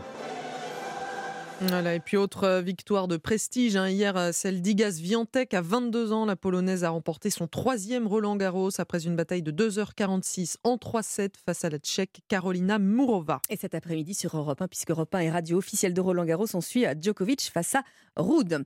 Dans le reste de l'actualité, Clotilde, trois jours après l'attaque au couteau, l'heure est donc euh, au recueillement à Annecy. La mairie organise en fin de matinée un rassemblement citoyen en soutien aux victimes et à leurs proches. Le pronostic vital des deux adultes et quatre enfants blessés n'est plus engagé, mais sur place, l'émotion est encore très forte. Reportage d'Inès Zegloul. Certains déposent des oursons en peluche, d'autres s'assoient sur les bancs ce matin encore. Annéciens et Annéciennes se recueillent en silence près des toboggans de l'air de jeu qu'ils connaissent si bien. Désormais, triste chemin de croix. J'y joue depuis que je suis toute petite. Hein. Euh, je l'ai connu euh, avec des vieilles balançoires. Et puis c'est l'endroit où rien ne pouvait se passer, quoi. C'est vraiment le cauchemar. C'est là où j'emmène mon fils depuis sa naissance. J'ai envie de pleurer parce que c'est un lieu où doit régner l'innocence et non ce qui s'est passé jeudi matin. Quand on a des enfants, on ne peut pas s'empêcher de se mettre à la place des parents à qui c'est arrivé, c'est inimaginable. Seuls les rires des enfants déjà de retour viennent rompre la quiétude du parc, le parc des pirates comme l'appellent les petits, précisément là où se tiendra tout à l'heure le rassemblement en soutien aux victimes. Alexandre Mulatier-Gachet est premier adjoint à la mairie d'Annecy. On a reçu beaucoup de demandes de personnes spontanément qui voulaient se réunir. On aura une, une chanteuse d'Annecy qui va venir avec une boîte à musique et va chanter une chanson. Euh, ce sera vraiment un moment, je pense, euh, émouvant. La vie continue, mais il ne faut pas oublier euh, ce qui s'est passé lors de cet événement dramatique de jeudi dernier. Ultime hommage, une fresque pleine de couleurs confectionnée par deux artistes mexicains sera également dévoilée. La mairie s'attend à un rassemblement de quelques milliers de personnes. Le reportage d'Inès Zegloul et concernant l'enquête, l'agresseur a été mis en examen pour tentative d'assassinat, placé en détention, mais on ne connaît toujours pas ses motivations. Et puis la France et l'Allemagne vont offrir 60 000 passes ferroviaires à des jeunes de 18 à 27 ans. Pour qu'ils puissent voyager librement sur le réseau ferré du pays voisin. C'est une façon de célébrer les 60 ans du traité de l'Elysée. En France, 30 000 passes vont donc être distribuées à partir de demain matin. Alors comment faire, Romain Biteau, pour en obtenir un? Une première moitié, 15 000 passes, sera mise à disposition sur une plateforme en ligne selon le principe du premier arrivé, premier servi. Les détenteurs du Sésame pourront prendre le train sur toutes les lignes du pays visité, aussi bien régionales que grande vitesse. Une fois le pass obtenu, il permettra de voyager du 1er au 31 décembre pendant un mois à partir du premier trajet. Des modalités qui s'appliquent à l'autre moitié des passes. Seul son public change, ils seront réservés aux jeunes apprentis en insertion ou boursiers. D'après Clément Beaune, cela permettra aux jeunes les plus éloignés de l'Allemagne d'avoir accès aux passes gratuits et illimités. Pour Immanuel Hadj, présidente de l'UNEF, syndicat étudiant, ce n'est pas suffisant. C'est très bien pour les 15 000 personnes qui vont être sélectionnées, mais c'est clairement pas assez. Derrière, en fait, il y a encore beaucoup de monde qui vont être sur le bas-côté. Quel dispositif on peut aussi mettre en place pour ces jeunes-là? Pour qu'ils puissent avoir euh, droit aux vacances et à la culture. Il faudra être dans les premiers connectés sur la plateforme demain matin pour espérer obtenir un pass. Ne serait-ce que pour les étudiants, ils sont près de 3 millions en France pour 30 000 sésames disponibles. Les précisions de Romain Biteau. Et puis après quelques jours de répit, Clotilde, les incendies s'intensifient de nouveau au Canada? Plusieurs milliers de personnes ont été évacuées dans l'ouest du pays, dans le nord-est, mais aussi au Québec où les autorités s'attendent à combattre les flammes tout l'été. En France, on se prépare également au risque d'incendie avec une contrainte supplémentaire cette année, la sécheresse et donc la nécessité de préserver au maximum les ressources en eau. Reportage dans le Var de Frédéric Michel. Si les phénomènes actuels perdurent, on va vers des années difficiles. Changer de méthode, de technique d'intervention. Face au manque d'eau, les pompiers doivent s'adapter. Le contrôleur général Éric Groin dirige le service départemental d'incendie et de secours du Var. Pour vous donner un exemple, euh, un groupe feu de forêt, c'est 4 camions, ça fait 14 000 litres d'eau. Ces 14 000 litres d'eau, ça représente 3 mois de consommation d'un Français. Sur un feu de forêt, en 12 minutes, on vide les 14 000 litres d'eau. Et quand vous savez que sur un feu comme Gonfaron, on est à 80, 80 groupes à peu près, ben vous faites le calcul, vous voyez ce que ça peut donner. Et ben, une fois qu'on est passé, il n'y a plus d'eau potable dans le village. Les solutions existent, mais demandent une évolution dans la façon d'intervenir sur les feux de forêt. Des réserves d'eau qui seraient euh, plutôt non potables et pris dans d'autres endroits et qu'on amènerait sur les feux. On augmente euh, l'application de certaines techniques qui sont euh, le feu tactique, le fait d'allumer un feu devant le feu qui brûle de façon à ce que quand le feu arrive, il n'y a plus de combustible. Les pompiers s'intéressent aussi à de nouvelles lances d'incendie plus économes en eau et utilisées de plus en plus par leurs confrères espagnols. Le reportage de Frédéric Michel pour Europe 1. Merci beaucoup Clotilde. Marlène, à 7h07 sur Europe 1, vous nous dites qu'il y a bah, quelques températures tiens, qui, qui, qui, franchissent le niveau des 30 degrés aujourd'hui par endroit. Oui, c'est chaud. Absolument, les naïcs. Les 31, voire 32 qui seront atteints, les grosso modo, en Languedoc-Roussillon, dans le Grand Est, jusqu'à jusqu'à l'Est de l'île de France et en région lilloise. Ailleurs, c'est plutôt 23 à 29 degrés avec 27 à Paris. Les températures baisseront à l'ouest grâce au passage des orages hier. Notez 17 à Cherbourg, donc pour cet après-midi, 21 à Lorient ou encore 23 à Évreux. Et puis il y a de l'orage encore, à Marlène. Oui, oui, oui, pas ce matin, mais cet après-midi, nouvelle séquence orageuse qui ne nécessite pas pour le moment de placer des départements en alerte orange. Mais bon, les orages, on les attend sur un axe nord-sud-est, donc entre les Hauts-de-France, la Normandie, la Champagne, vers la Provence, en passant par la région parisienne, une partie du centre-val de Loire, la Bourgogne, le sud de la Franche-Comté, l'Auvergne-Rhône-Alpes et le Haut-Languedoc, et puis aussi des averses euh, qui vont aussi franchir la barrière pyrénéenne et qui pourraient tourner à l'orage cet après-midi. Merci beaucoup Marlène, on vous retrouve à 7h30 et puis dans un instant sur Europe 1. Euh, c'est l'invité d'Europe 1 Matin Week-end. Gérard Rolls vient nous dire son amour pour les 24 heures du Mans qui fêtent ce week-end leur sentence. Ça a démarré hier à 16h. Ça se termine donc aujourd'hui à 16h. On en parle dans un instant. Il est 7h09. Bienvenue à tous. Europe 1 Matin Week-end. Lénaïque Monnier.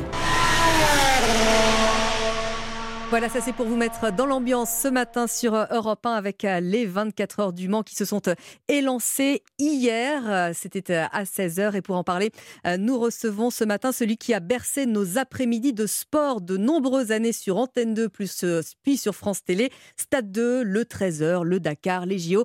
Bonjour Gérard Rolls.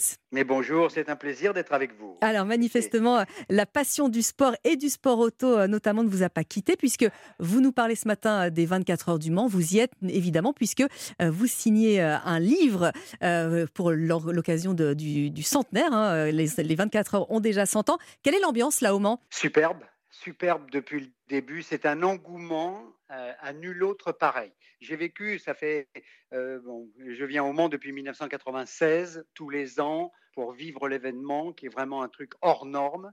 Mais cette année, pour le centenaire, plus de 300 000 personnes ont envahi le circuit. le, même l'orage, même la pluie s'est invitée. C'est pour vous dire si, ça, si le spectacle est, est complet depuis hier 16 heures, il y, a un enthousiasme. Ça a commencé en fait avec le pesage des voitures. Ensuite, il y a eu vraiment une immense fête euh, dans les rues du Mans avec euh, la parade des pilotes vendredi. Eh Et aujourd'hui sur le circuit, là c'est carrément c'est une folie. C'est un super anniversaire pour les 100 ans. Alors à cette occasion, euh, je le disais, vous publiez ce qu'on appelle un beau livre, un gros livre hein, aussi. Il, pèse, il pèse son poids. Euh, votre, Bible. Oui, voilà, c'est ce que j'allais vous dire. 2,6 kg. C'est presque, c'est presque un guide, hein, c'est-à-dire que même si on n'est pas grand, grand connaisseur des, des 24 heures du Mans, on peut s'y retrouver. Hein. Il y a l'historique, il y a les règles. Ben, en fait, ce qu'on a voulu faire, c'est à la fois euh, un livre grand public, c'est-à-dire que même pour tous ceux qui ne connaissent pas bien le fonctionnement de ces 24 heures du Mans, qui est une course mythique, comprennent tout, le circuit, euh, les différents types de virages, les voitures, les pilotes, l'évolution depuis 100 ans des, voitures et de la façon de piloter, et puis aussi qu'on ne désespère pas Briancourt, comme on disait, c'est-à-dire mm. qu'on s'adresse à des spécialistes. Dans ce livre-là, dans, dans, ce livre sur les 100 ans, qui est le livre officiel euh, de l'Automobile Club de l'Ouest, euh, et c'est aussi pour ça, là, qu'on est, depuis hier, on n'arrête pas de signer euh, les quatre auteurs, parce qu'il y a Basile Davoine, il y a Denis et il y, a, Julien Holz, mon fils, avec lequel on a, on a travaillé pendant six mois pour trouver toutes ces informations. Euh, les gens ne s'y trompent pas, ils prennent le livre en disant, bah oui, je suis spécialiste, mais je vais encore apprendre d'autres histoires. Nous, ce qu'on aime, c'est raconter des histoires et c'est apporter des informations. Voilà, c'est ça, c'est ça ce qu'on a voulu faire dans le livre. Et alors, euh, Gérard Rolls, vous le disiez, vous êtes au Mans euh, tous les ans depuis 1989, mais est-ce que vous, même quand vous étiez petit, c'est quelque chose qui vous intéressait? Votre période préférée, vous, sur Le Mans, c'est quoi?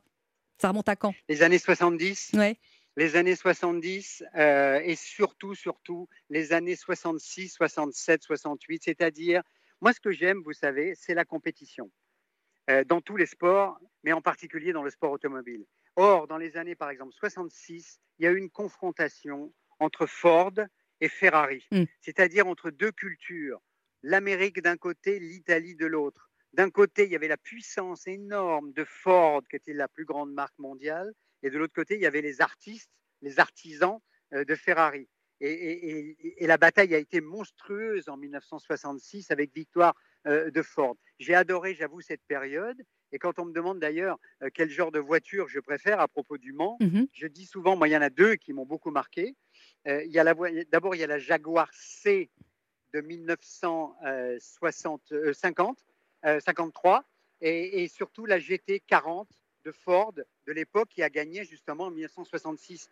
Je ne sais pas si vous avez vu le film Le Ah bah Mans si, 66. si, si, si. Alors, ça les- résume exactement. et puis il y en a deux en plus, hein. A- C'est-à-dire l'opposition, l'opposition entre, entre deux styles, deux, deux, deux, deux sortes de pilotage, deux grandes marques. Et le public d'ailleurs était, était incroyablement enthousiaste avec ces bagarres-là. Et puis des films autour du Mans, il y en a eu deux. hein. Il y a l'inoubliable Steve McQueen, évidemment. Et puis euh, il y a également donc, et puis le Mans 66. Il est diffusé sur France Télé d'ailleurs ce dimanche soir euh, avec euh, avec Matt Damon celui-ci. Alors Gérard Rolls quand même les, les, les 24 heures du Mans.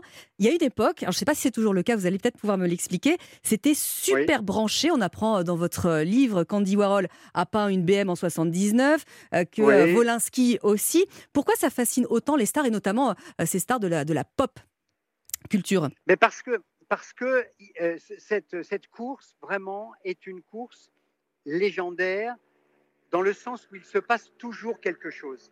C'est-à-dire que les plus, les plus grands scénaristes euh, on pour- auraient pu imaginer d'avoir, par exemple, vous vous rendez compte quand même qu'il y a quelques années, il y a une voiture, une Toyota, qui s'est arrêtée à cinq minutes de l'arrivée, devant les stands.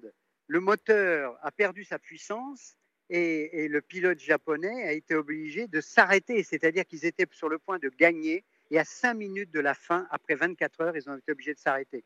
Par exemple, il y a des exploits comme euh, euh, en 1950, il y a un pilote qui s'appelle Rosier. Il a, il, il a tourné pratiquement pendant les 24 heures tout seul en pilotage. Il a juste donné à son fils l'occasion de faire deux tours pendant la course. Mais ça, c'est mythique. C'est la raison pour laquelle on s'intéresse au Mans, parce qu'il se passe quelque chose, parce que c'est plus qu'une compétition. C'est un événement, c'est une fête, c'est une grande fête de l'automobile et de la passion. Alors évidemment, ça attire, ça attire les stars du monde entier, parce que euh, euh, piloter pendant 24 heures à, à deux Eh ou à oui. trois, euh, euh, ça a commencé avec des présidents de la République, Vincent Auriol, Georges Pompidou, puis ensuite il y a les stars qui sont venus, Steve McQueen, Paul Newman entre autres, euh, des, grandes, des, des grands champions sont venus, euh, Nadal, Nadal est venu, Raymond Poulidor dans le temps aussi, et là euh, LeBron, LeBron James aussi. Qui a donné le, départ, ouais. c'est, sûr que c'est, un, un lieu, vous savez, the place to be.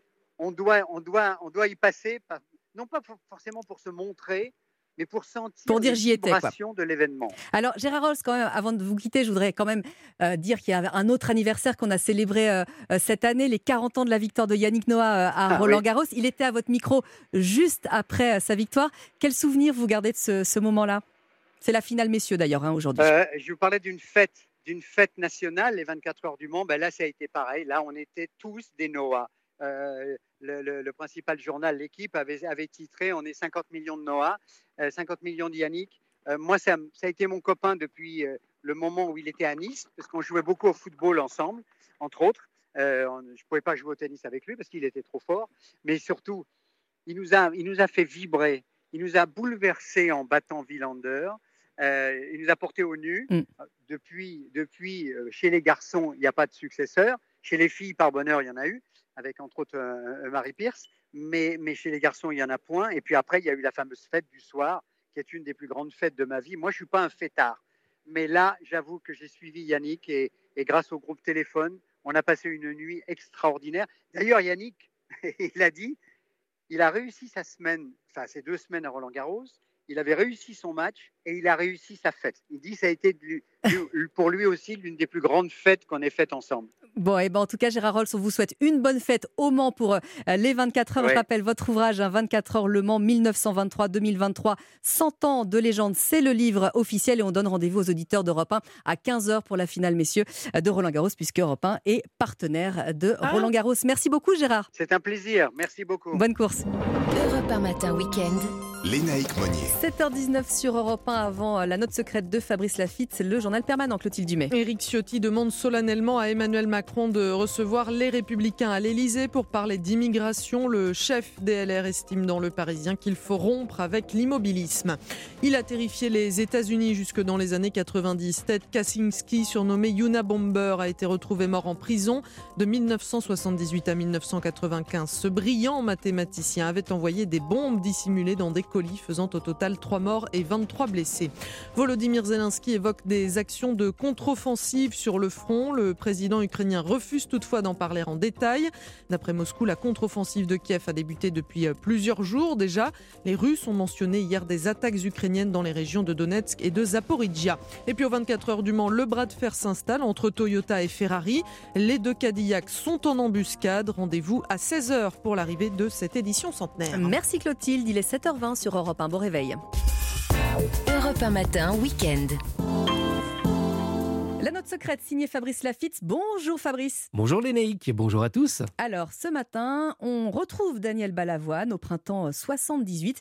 Il doit relever l'ultimatum de sa maison de disques, faire enfin un succès ou prendre la porte. Alors Lénaïque, effectivement, on connaît le dénouement de cette histoire, mais pas son déroulé que je vous raconte de suite. Paru en 1977, Lady Marlène est le seul titre qui permet à Daniel Balavoine de passer à la radio, mais de façon, il faut le reconnaître, assez confidentielle. Eddie Barclay, le patron de la maison de disques du même nom, a de forts doutes sur la réussite de Daniel Balavoine. Et c'est grâce à l'insistance de Léo Messire, vice-président et responsable des services artistiques de chez Barclay, que Daniel Balavoine peut sortir son troisième album dans lequel figure le chanteur. Souvenez-vous.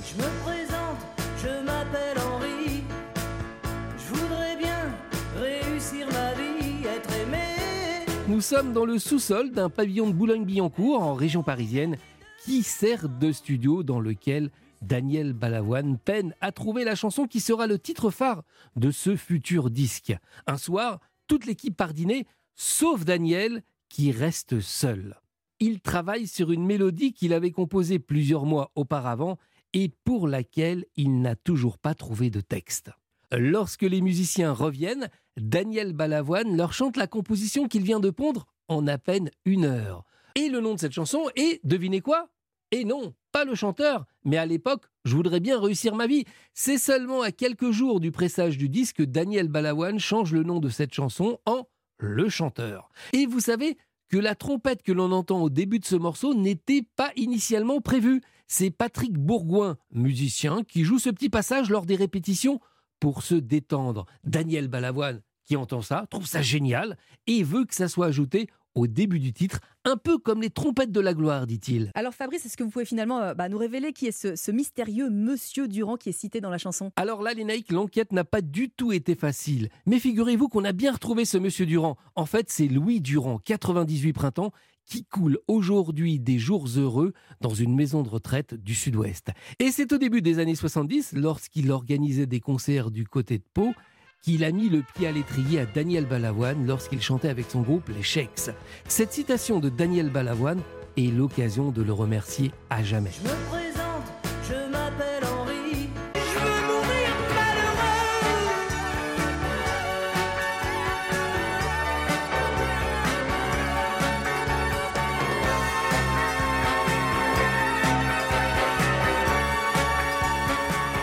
Le chanteur, c'est le plus grand succès de Daniel Balavoine. Il s'est vendu à plus de 500 000 exemplaires en seulement euh, quelques jours. Voilà qui a sauvé euh, sa carrière. Merci Fabrice Lafitte. Merci Lénaïque, bon dimanche. Un bon dimanche que l'on vous souhaite à vous aussi qui avez choisi Europe 1 pour euh, vous accompagner. Toutes les équipes du week-end sont là, comme celle d'Europe 1 Sport qui prépare dès 20h sa grande soirée de débrief pour Roland Garros.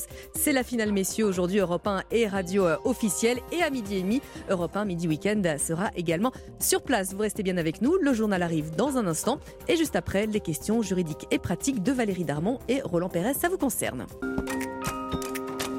Europe 1 Matin Week-end.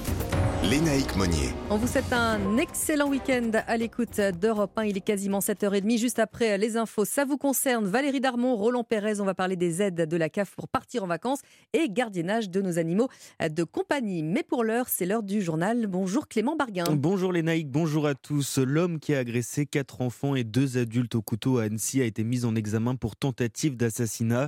Mais de nombreuses questions restent pour l'instant sans réponse. Sa garde à vue, en effet, n'a pas permis hein, de comprendre les motivations de son geste. Depuis son interpellation jeudi matin, ce réfugié syrien n'a fait aucune déclaration. Les précisions de Jean-Luc Boujon. Abdal Massianoun n'a donc rien livré aux enquêteurs. Pire, son attitude en garde à vue n'a été qu'une longue tentative d'obstruction. Les cris d'abord et les roulades sur le sol devant les enquêteurs, le silence total ensuite, jusqu'au moment de son transfert du commissariat vers le palais de justice pour être présenté à un juge hier matin, où il a refusé de monter dans le véhicule de police. Il a donc fallu l'asseoir de force dans une chaise médicalisée avant de le porter dans la voiture. Un comportement qui a nécessité l'examen par un psychiatre, a indiqué la procureure d'Annecy, Lynn Bonnet. Le médecin psychiatre a relevé l'absence d'éléments délirants francs. Le garde à vue a refusé de s'exprimer tout au long de sa garde à vue. Il est toutefois prématuré de porter une appréciation sur une éventuelle absence ou présence de pathologie psychiatrique à ce stade. Effectivement, simulation ou folie réelle, il est difficile de trancher aujourd'hui. D'autres examens psychiatriques plus approfondis auront lieu un peu plus tard, notamment afin de savoir s'il est pénalement responsable. En attendant, l'agresseur au couteau a été placé à l'isolement dans la maison d'arrêt d'Eton, en Savoie. Annecy, Jean-Luc Boujon, Europe 1. Et puis concernant euh, les victimes, Clément, leur pronostic vital n'est plus engagé. C'est ce qu'a confirmé hier euh, la procureure. La mairie d'Annecy organise en fin de matinée un rassemblement citoyen en soutien aux blessés et à leurs proches. Alexandre Mulatier-Gachet est le premier adjoint de la ville. Le rassemblement, euh, ce sera donc sur le paquet à, 11h. Euh, du coup, ça va, ça va commencer par un, discours euh, du, maire d'Annecy. Et en deuxième partie, on aura une, chanteuse d'Annecy qui va venir avec une boîte à musique et va chanter une chanson. ce sera vraiment un moment, je pense, émouvant. On reçoit encore à l'heure actuelle beaucoup de de personnes qui me disent je vais venir, je vais venir. Donc pour l'instant, c'est impossible de vous dire le nombre de personnes qu'il y aura tout à l'heure. On peut accueillir jusqu'à 50, plus de 50 000 personnes. Hein. donc euh, la sécurité sera bien entendu euh, là, que ce soit au niveau de la gendarmerie, de la police nationale, de la police municipale, pour que ça se passe vraiment, que ce soit un moment vraiment fraternel. La vie continue. Mais il ne faut pas oublier euh, ce qui, ce qui s'est passé lors de, cet événement dramatique de, de jeudi dernier. Le premier adjoint d'Annecy au micro européen d'Inès Zegloun. Allez, dans un instant, on prendra la direction de la porte d'Auteuil Clément pour le journal de Roland Garros. Marlène nous le dira peut-être dans un instant. Il va faire chaud sur le cours central pour la finale homme. Des températures estivales sur une large partie du pays et vous êtes nombreux à profiter euh, des terrasses et des plages ce week-end. C'est le cas notamment dans le nord de la France. Commerçants et touristes ont le sourire et en profitent, comme a pu le constater Maximilien Carlier sur la digue de Malo-les-Bains à Dunkerque. On va se baigner. On va se faire bronzer, on va manger une glace. On va s'amuser. Nous sommes en week-end à Malo-les-Bains. Je viens de Lille, madame euh, est dunkerquoise, Malouine plus exactement, et il fait un temps magnifique, on est content d'être là. Euh, là, on, oublie qu'on travaille lundi et on est en vacances pour deux jours, c'est parfait. ce matin, c'était plage avec les petites petit château, baignade. Et là, on se balade à la recherche d'un petit souvenir. Moi, c'est Vitali, je suis directeur du Cactus Café sur euh, Malo-les-Bains. Les terrasses euh, sont remplies, euh, ça se prend, hein. les, temps, les temps sont durs un peu pour tout le monde. on va pas, on va pas, on va pas se plaindre que les clients viennent chez nous consommer. oui, juste avant la période estivale, c'est sûr que ça fait du bien de voir ces terrasses remplies et de voir les gens consommer dans son établissement. Voilà, ça profite du soleil. il y a du vent. Hein. Il y a un peu de vent. Des témoignages recueillis par Maximilien Carlier, le correspondant d'Europe 1 dans le Nord. Et c'était le journal de Clément Barguin. Merci beaucoup, on file à Roland Garros. Europe 1, radio officielle de Roland Garros.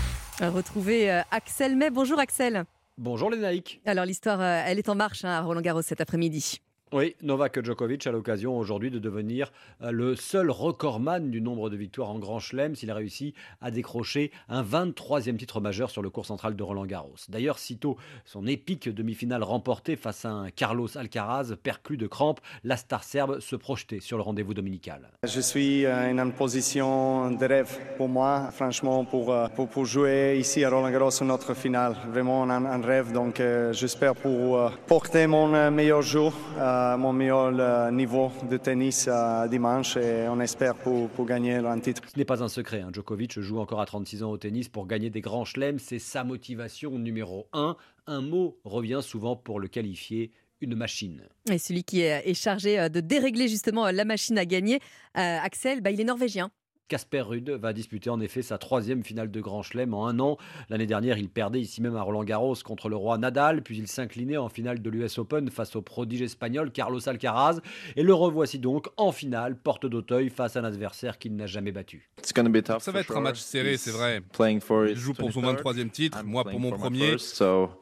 Je vais simplement essayer de jouer sans pression, essayer de profiter du moment. Je crois que l'année dernière, c'était aussi mon état d'esprit, ça n'a pas tourné dans mon sens. Je vais évidemment essayer de faire mieux que l'année dernière. Et on imagine assez bien Raphaël Nadal qui se remet d'une opération, euh, suivre attentivement à la télévision cette finale pour savoir qui lui succédera au palmarès. Et puis alors, euh, Axel, le palmarès féminin, lui, on le connaît depuis hier. hein. Oui, c'est la numéro 1 mondiale qui conserve son titre. Vainqueur du simple dame Roland Garros 2023. Elle obtient son quatrième titre en Grand Chelem, le troisième à Roland Garros, Iga Swiatek. Alors sachez hein, que depuis que le tennis est devenu professionnel, seuls Margaret Smith-Court, Chris Evert, Monica Seles, Steffi Graf et Justine Hénin avaient réussi à conserver leur titre à Roland Garros. Cela situe un peu plus s'il en était besoin la performance réalisée hier par Iga Swiatek à seulement 22 ans. Merci beaucoup euh, Axel. Vous euh, ouvrez bien le studio hein, parce que je vous rejoins pour Europe 1 Midi Week-end. On sera euh, sur place puisque Europe 1 est radio officielle de Roland Garros. On suivra évidemment la finale. À tout à l'heure Axel. À tout à l'heure les Nike. C'était le journal de Roland Garros.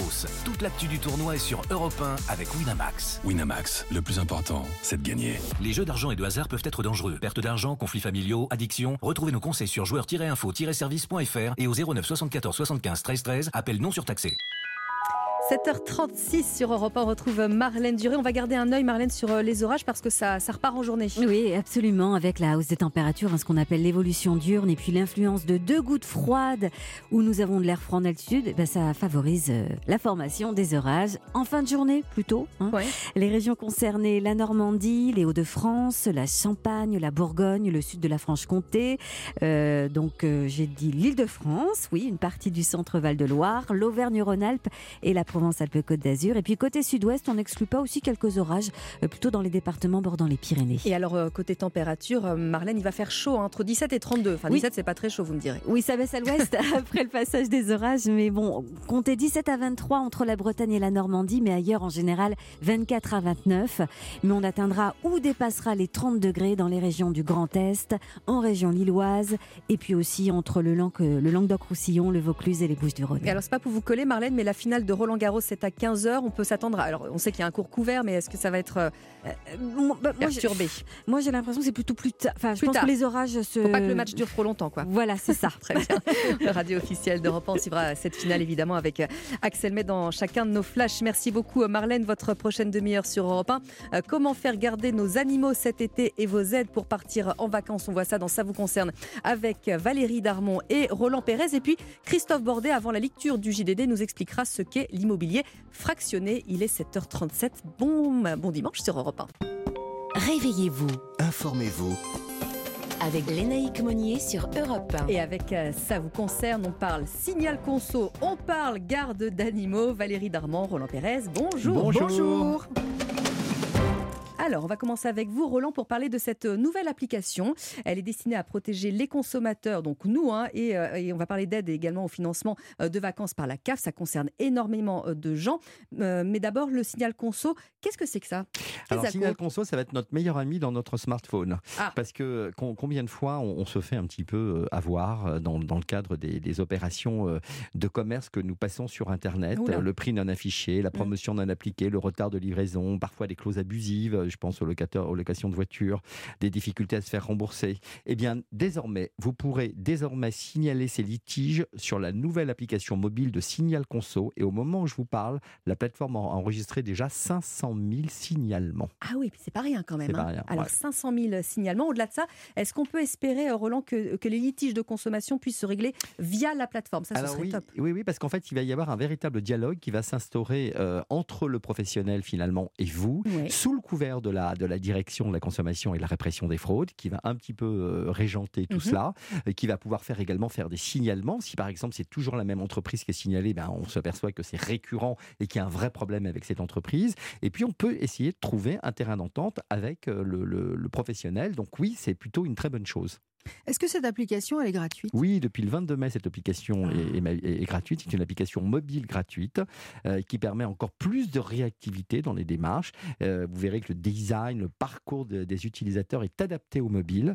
Euh, il faut savoir que 77% de la population totale a réalisé des achats sur Internet au cours des 12 derniers mois. Donc véritablement, cette application est très importante. Alors ça, ça va bien nous aider effectivement, Roland, merci.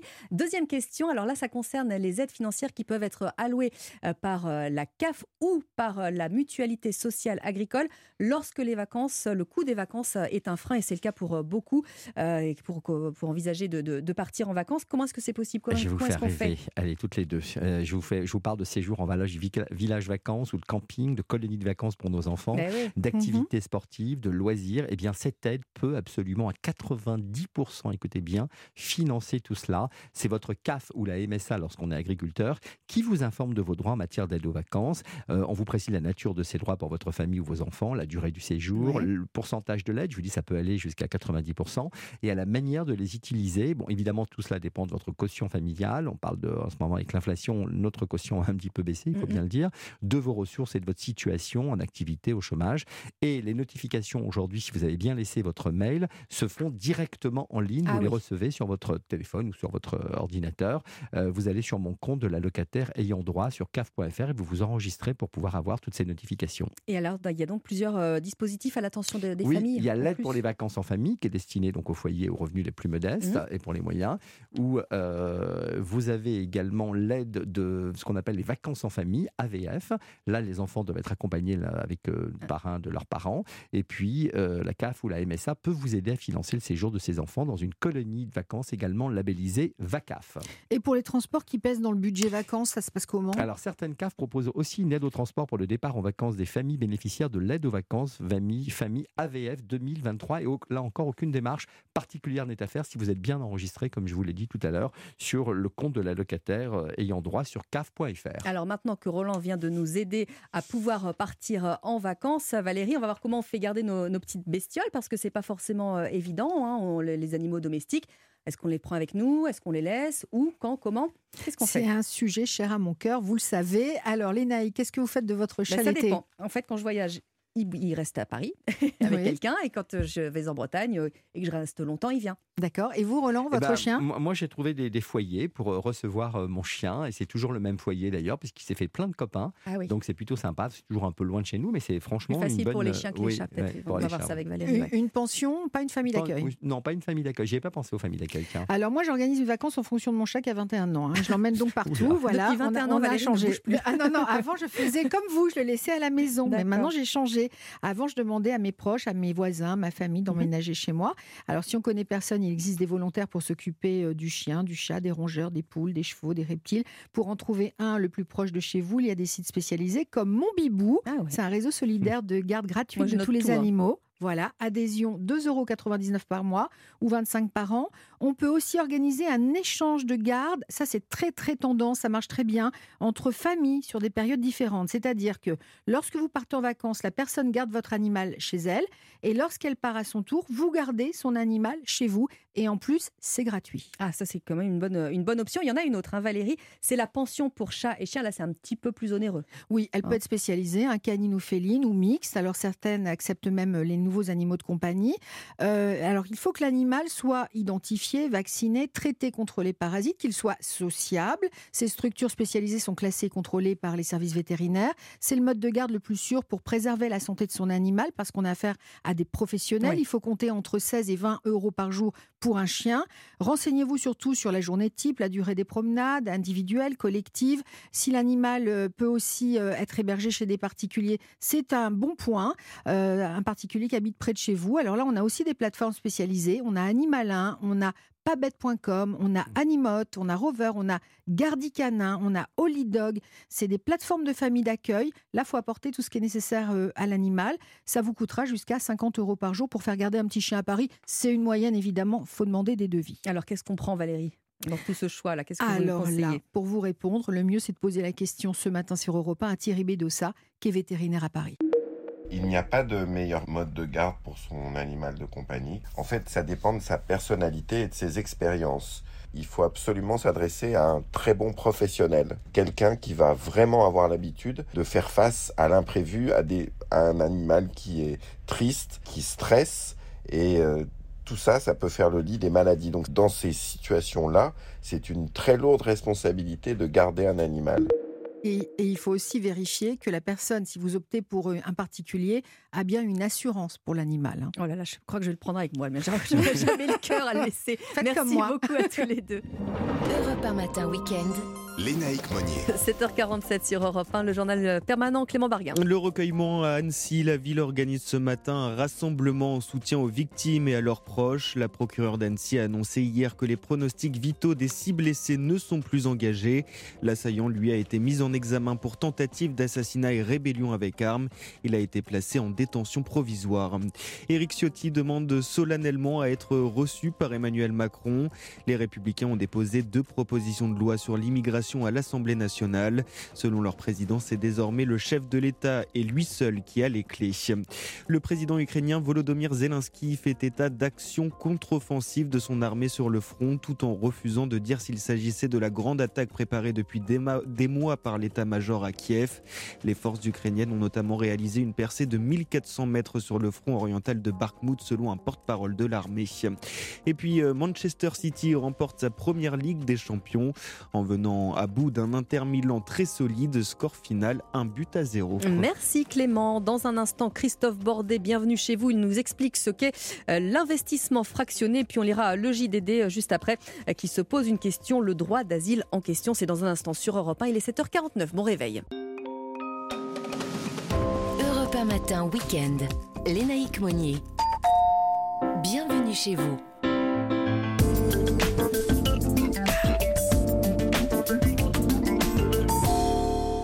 Dimanches sur Europe 1, le meilleur du JDD dans un instant. Mais avant cela, votre logement avec Christophe Bordet. Bonjour Christophe. Bonjour, bonjour à tous. Alors ce matin, ah. Oui, je vous propose une bonne solution pour investir dans la pierre sans se ruiner. Ah ça bah, vous dit? Moi, ça me dit évidemment. Quel est le, bon plan du jour, Christophe Alors, je vous en ai jamais parlé ici. C'est important. L'investissement immobilier fractionné. Ah. Comment ça marche? Alors, c'est un peu technique. Oui, tendez l'oreille, je vais vous expliquer. Mm, mm. L'investissement immobilier fractionné, alors c'est mis en place par des sociétés immobilières qui possèdent généralement beaucoup de biens un petit peu partout en France. La valeur de chaque bien immobilier est divisée en plusieurs parts qui sont proposées à la vente. Vous suivez pour, l'instant Pour l'instant, ça va. Bon. La valeur de la fraction est définie suivant le prix de l'immeuble. C'est un peu comme si vous achetiez euh, des actions d'une entreprise, par exemple. Bon, la, société d'investissement immobilière a la charge de la gestion locative des biens, c'est-à-dire qu'elle elle cherche des locataires pour mhm. vous, ou c'est pas votre problème. Chaque investisseur perçoit un pourcentage de revenus. Si le bien est revendu, l'investisseur perçoit une plus-value proportionnelle au nombre de parts qu'il a achetées, bien entendu. Alors pourquoi on opterait pour cet investissement euh, immobilier euh, fractionné, Christophe? Écoutez, en fait, c'est une solution de placement financier avantageuse sur plusieurs points. D'abord, l'investissement immobilier fractionné vous exempte des démarches administratives les plus contraignantes. Et Dieu sait si c'est casse-pied. Et je suis poli. Les sociétés immobilières spécialisées opèrent généralement en ligne. Donc la mhm. souscription, le choix du bien et des diverses transactions financières se font entièrement en quelques clics. Aucune procédure administrative ou juridique pour vous. En outre, vous utilisez uniquement l'argent que vous possédez, que vous avez mis de côté pas besoin d'aller emprunter euh, des mille et des cents auprès d'une banque pour demander un financement. Hein. Alors, euh, Christophe, l'investissement euh, fractionné, est-ce que c'est à la portée de tout le monde, justement, parler de sous? Alors, oui. La, valeur, d'une part, est généralement très accessible. Hein, selon les, les, sociétés, allez, une fraction peut valoir 100 euros et même moins, 50 euros. On trouve des, des parts à 20 euros. Quand on n'est pas très riche, ben ça permet, oui, oui, de faire ses premiers pas dans l'immobilier. Et alors, est-ce que c'est une solution d'épargne rentable aussi? Oui, tout à fait. Euh, la majorité des sociétés d'investissement immobilier suggèrent d'ailleurs des biens plutôt luxueux hein, qui affichent des rendements supérieurs à la location et à la revente, c'est pas idiot. La part des loyers reversés périodiquement, les investisseurs peuvent revendre leurs fractions à tout moment lorsqu'ils ont besoin d'argent. Ça aussi, c'est important parce qu'en ce moment, on a besoin de liquide parfois et c'est pas facile. Ils sont complètement libres de définir d'ailleurs le prix de la portion qu'ils vendent. Ils peuvent très bien, vous pouvez dire, voilà, j'estime que ma part, elle vaut tant Et puis vous voyez bien s'il y a des acheteurs euh, derrière. Attention quand même, attention. Face au succès du concept, parce que ça cartonne auprès des particuliers, de plus en plus de sociétés dédiées à l'investissement immobilier, fractionnées, voient le jour. Hmm. Et là, il est absolument essentiel d'être vigilant, de s'attarder sur, premièrement, leur fonctionnement, le prix des parts, les frais qui sont prélevés, ben oui, parce qu'elles se servent évidemment avant la souscription, avant de s'inscrire. La rentabilité euh, du placement financier dépend principalement de ses caractéristiques. On a des rendements entre 4 et 6% Et quand je dis 6% bah, c'est mieux que l'inflation. Donc ça, ça vaut quand même la peine. Et hein. alors, dernière chose, Christophe, est-ce qu'il y a des taxes? On imagine que oui. Alors, nous sommes sur des placements financiers. Qui dit placement financier dit taxe. Soumis donc, cette fois-ci, au prélèvement forfaitaire unique de 30%. Hmm. Voilà, c'est pas rien, 30%. Pas hein. Bah oui, mais bon. Je le rappelle, et je vais résumer l'ensemble, l'investisseur acquiert des parts qu'il peut revendre, mais ne devient, c'est important de le comprendre, en aucun cas propriétaire du bien immobilier, ni même partiellement hmm. propriétaire ou copropriétaire, c'est plutôt un actionnaire si l'on devait faire un comparatif. Voilà, Et on a tout bien compris. Et si ce n'est pas le cas, on retrouve évidemment euh, cette euh, rubrique sur europe1.fr. Merci Christophe. On va lire le JDD. Et ce matin, à 8h05 sur Europe 1, le JDD, on le lit avec vous, Pascal Sau. Bonjour. Bonjour Lénaïque. Alors, le drame d'Annecy, euh, Pascal a relancé le débat autour du droit d'asile en France et en Europe. Est-ce que cela annonce des changements dans l'accueil des réfugiés? Sans doute pas dans l'immédiat. L'agression d'Annecy s'est heureusement conclue sans que les quatre enfants et les deux adultes poignardés par le réfugié syrien ne perdent la vie. C'est donc le parcours de cet homme de 31 ans arrivé de Suède à l'automne dernier, en passant par l'Italie et la Suisse, qui a retenu l'attention et dévoilé la complexité d'un problème que les pays de l'Union européenne ont bien du mal à résoudre. L'agresseur, désormais mis en examen pour tentative d'assassinat et incarcéré, a passé dix ans dans une petite ville de l'ouest de la Suède où lui a été finalement refusé la nationalité. Mais ce chrétien d'Orient, revendiqué, disposait d'une carte de séjour valable jusqu'en 2025. En France, l'OFPRA venait de lui signifier le rejet de sa demande d'asile quatre jours avant son passage à l'acte, précisément parce qu'il avait déjà ce statut en Suède. Comment éviter ce genre de situation absurde? La Commission européenne ne cesse de débattre du sujet alors que le nombre de demandes d'asile est passé de 632 000 à 966 000 de 2021 à 2022. Un projet de renforcement des contrôles a été transmis au Parlement européen pour une décision au début de 2024. Et alors, Pascal Sceaux, en France, plusieurs courants politiques considèrent pourtant qu'il y a urgence. Hein. le ministre de l'Intérieur, Gérald Darmanin, s'est prononcé en faveur d'une procédure européenne d'asile commune. Mais pour l'instant, rien n'a été décidé en ce sens. Les républicains veulent quant à eux que toutes les demandes soient déposées en dehors de l'Union européenne. Mais pour l'ancien ministre Jean-Pierre Chevènement, qui s'exprime dans le JDD, le problème principal vient de ce que les mécanismes européens sont incohérents. Pour ce souverainiste de gauche, la France est aujourd'hui l'un des pays les plus bienveillants pour l'aide médicale, le regroupement familial, les allocations, l'aide à l'hébergement. Il faut s'aligner sur les critères plus restrictifs des pays voisins, sous peine d'avoir à accueillir tous les perdants du système européen du droit d'asile, assure l'ancien candidat à la présidentielle. Il rappelle aussi sa préférence pour qu'en cette matière, le choix de chaque pays lui appartienne plutôt que d'être celui de l'Europe, car affirme Chevènement, l'intérêt de la nation prime sur les traités et le droit européen. Merci beaucoup Pascal Sau. Bon dimanche, vous restez avec nous sur Europe 1. Le dossier du journal de 8 heures est consacré ce matin. Tiens donc, Roland Garros, les préparatifs, puisque la finale, le clou du spectacle, c'est cet après-midi. À tout de suite, il est 7h58. Europe 1.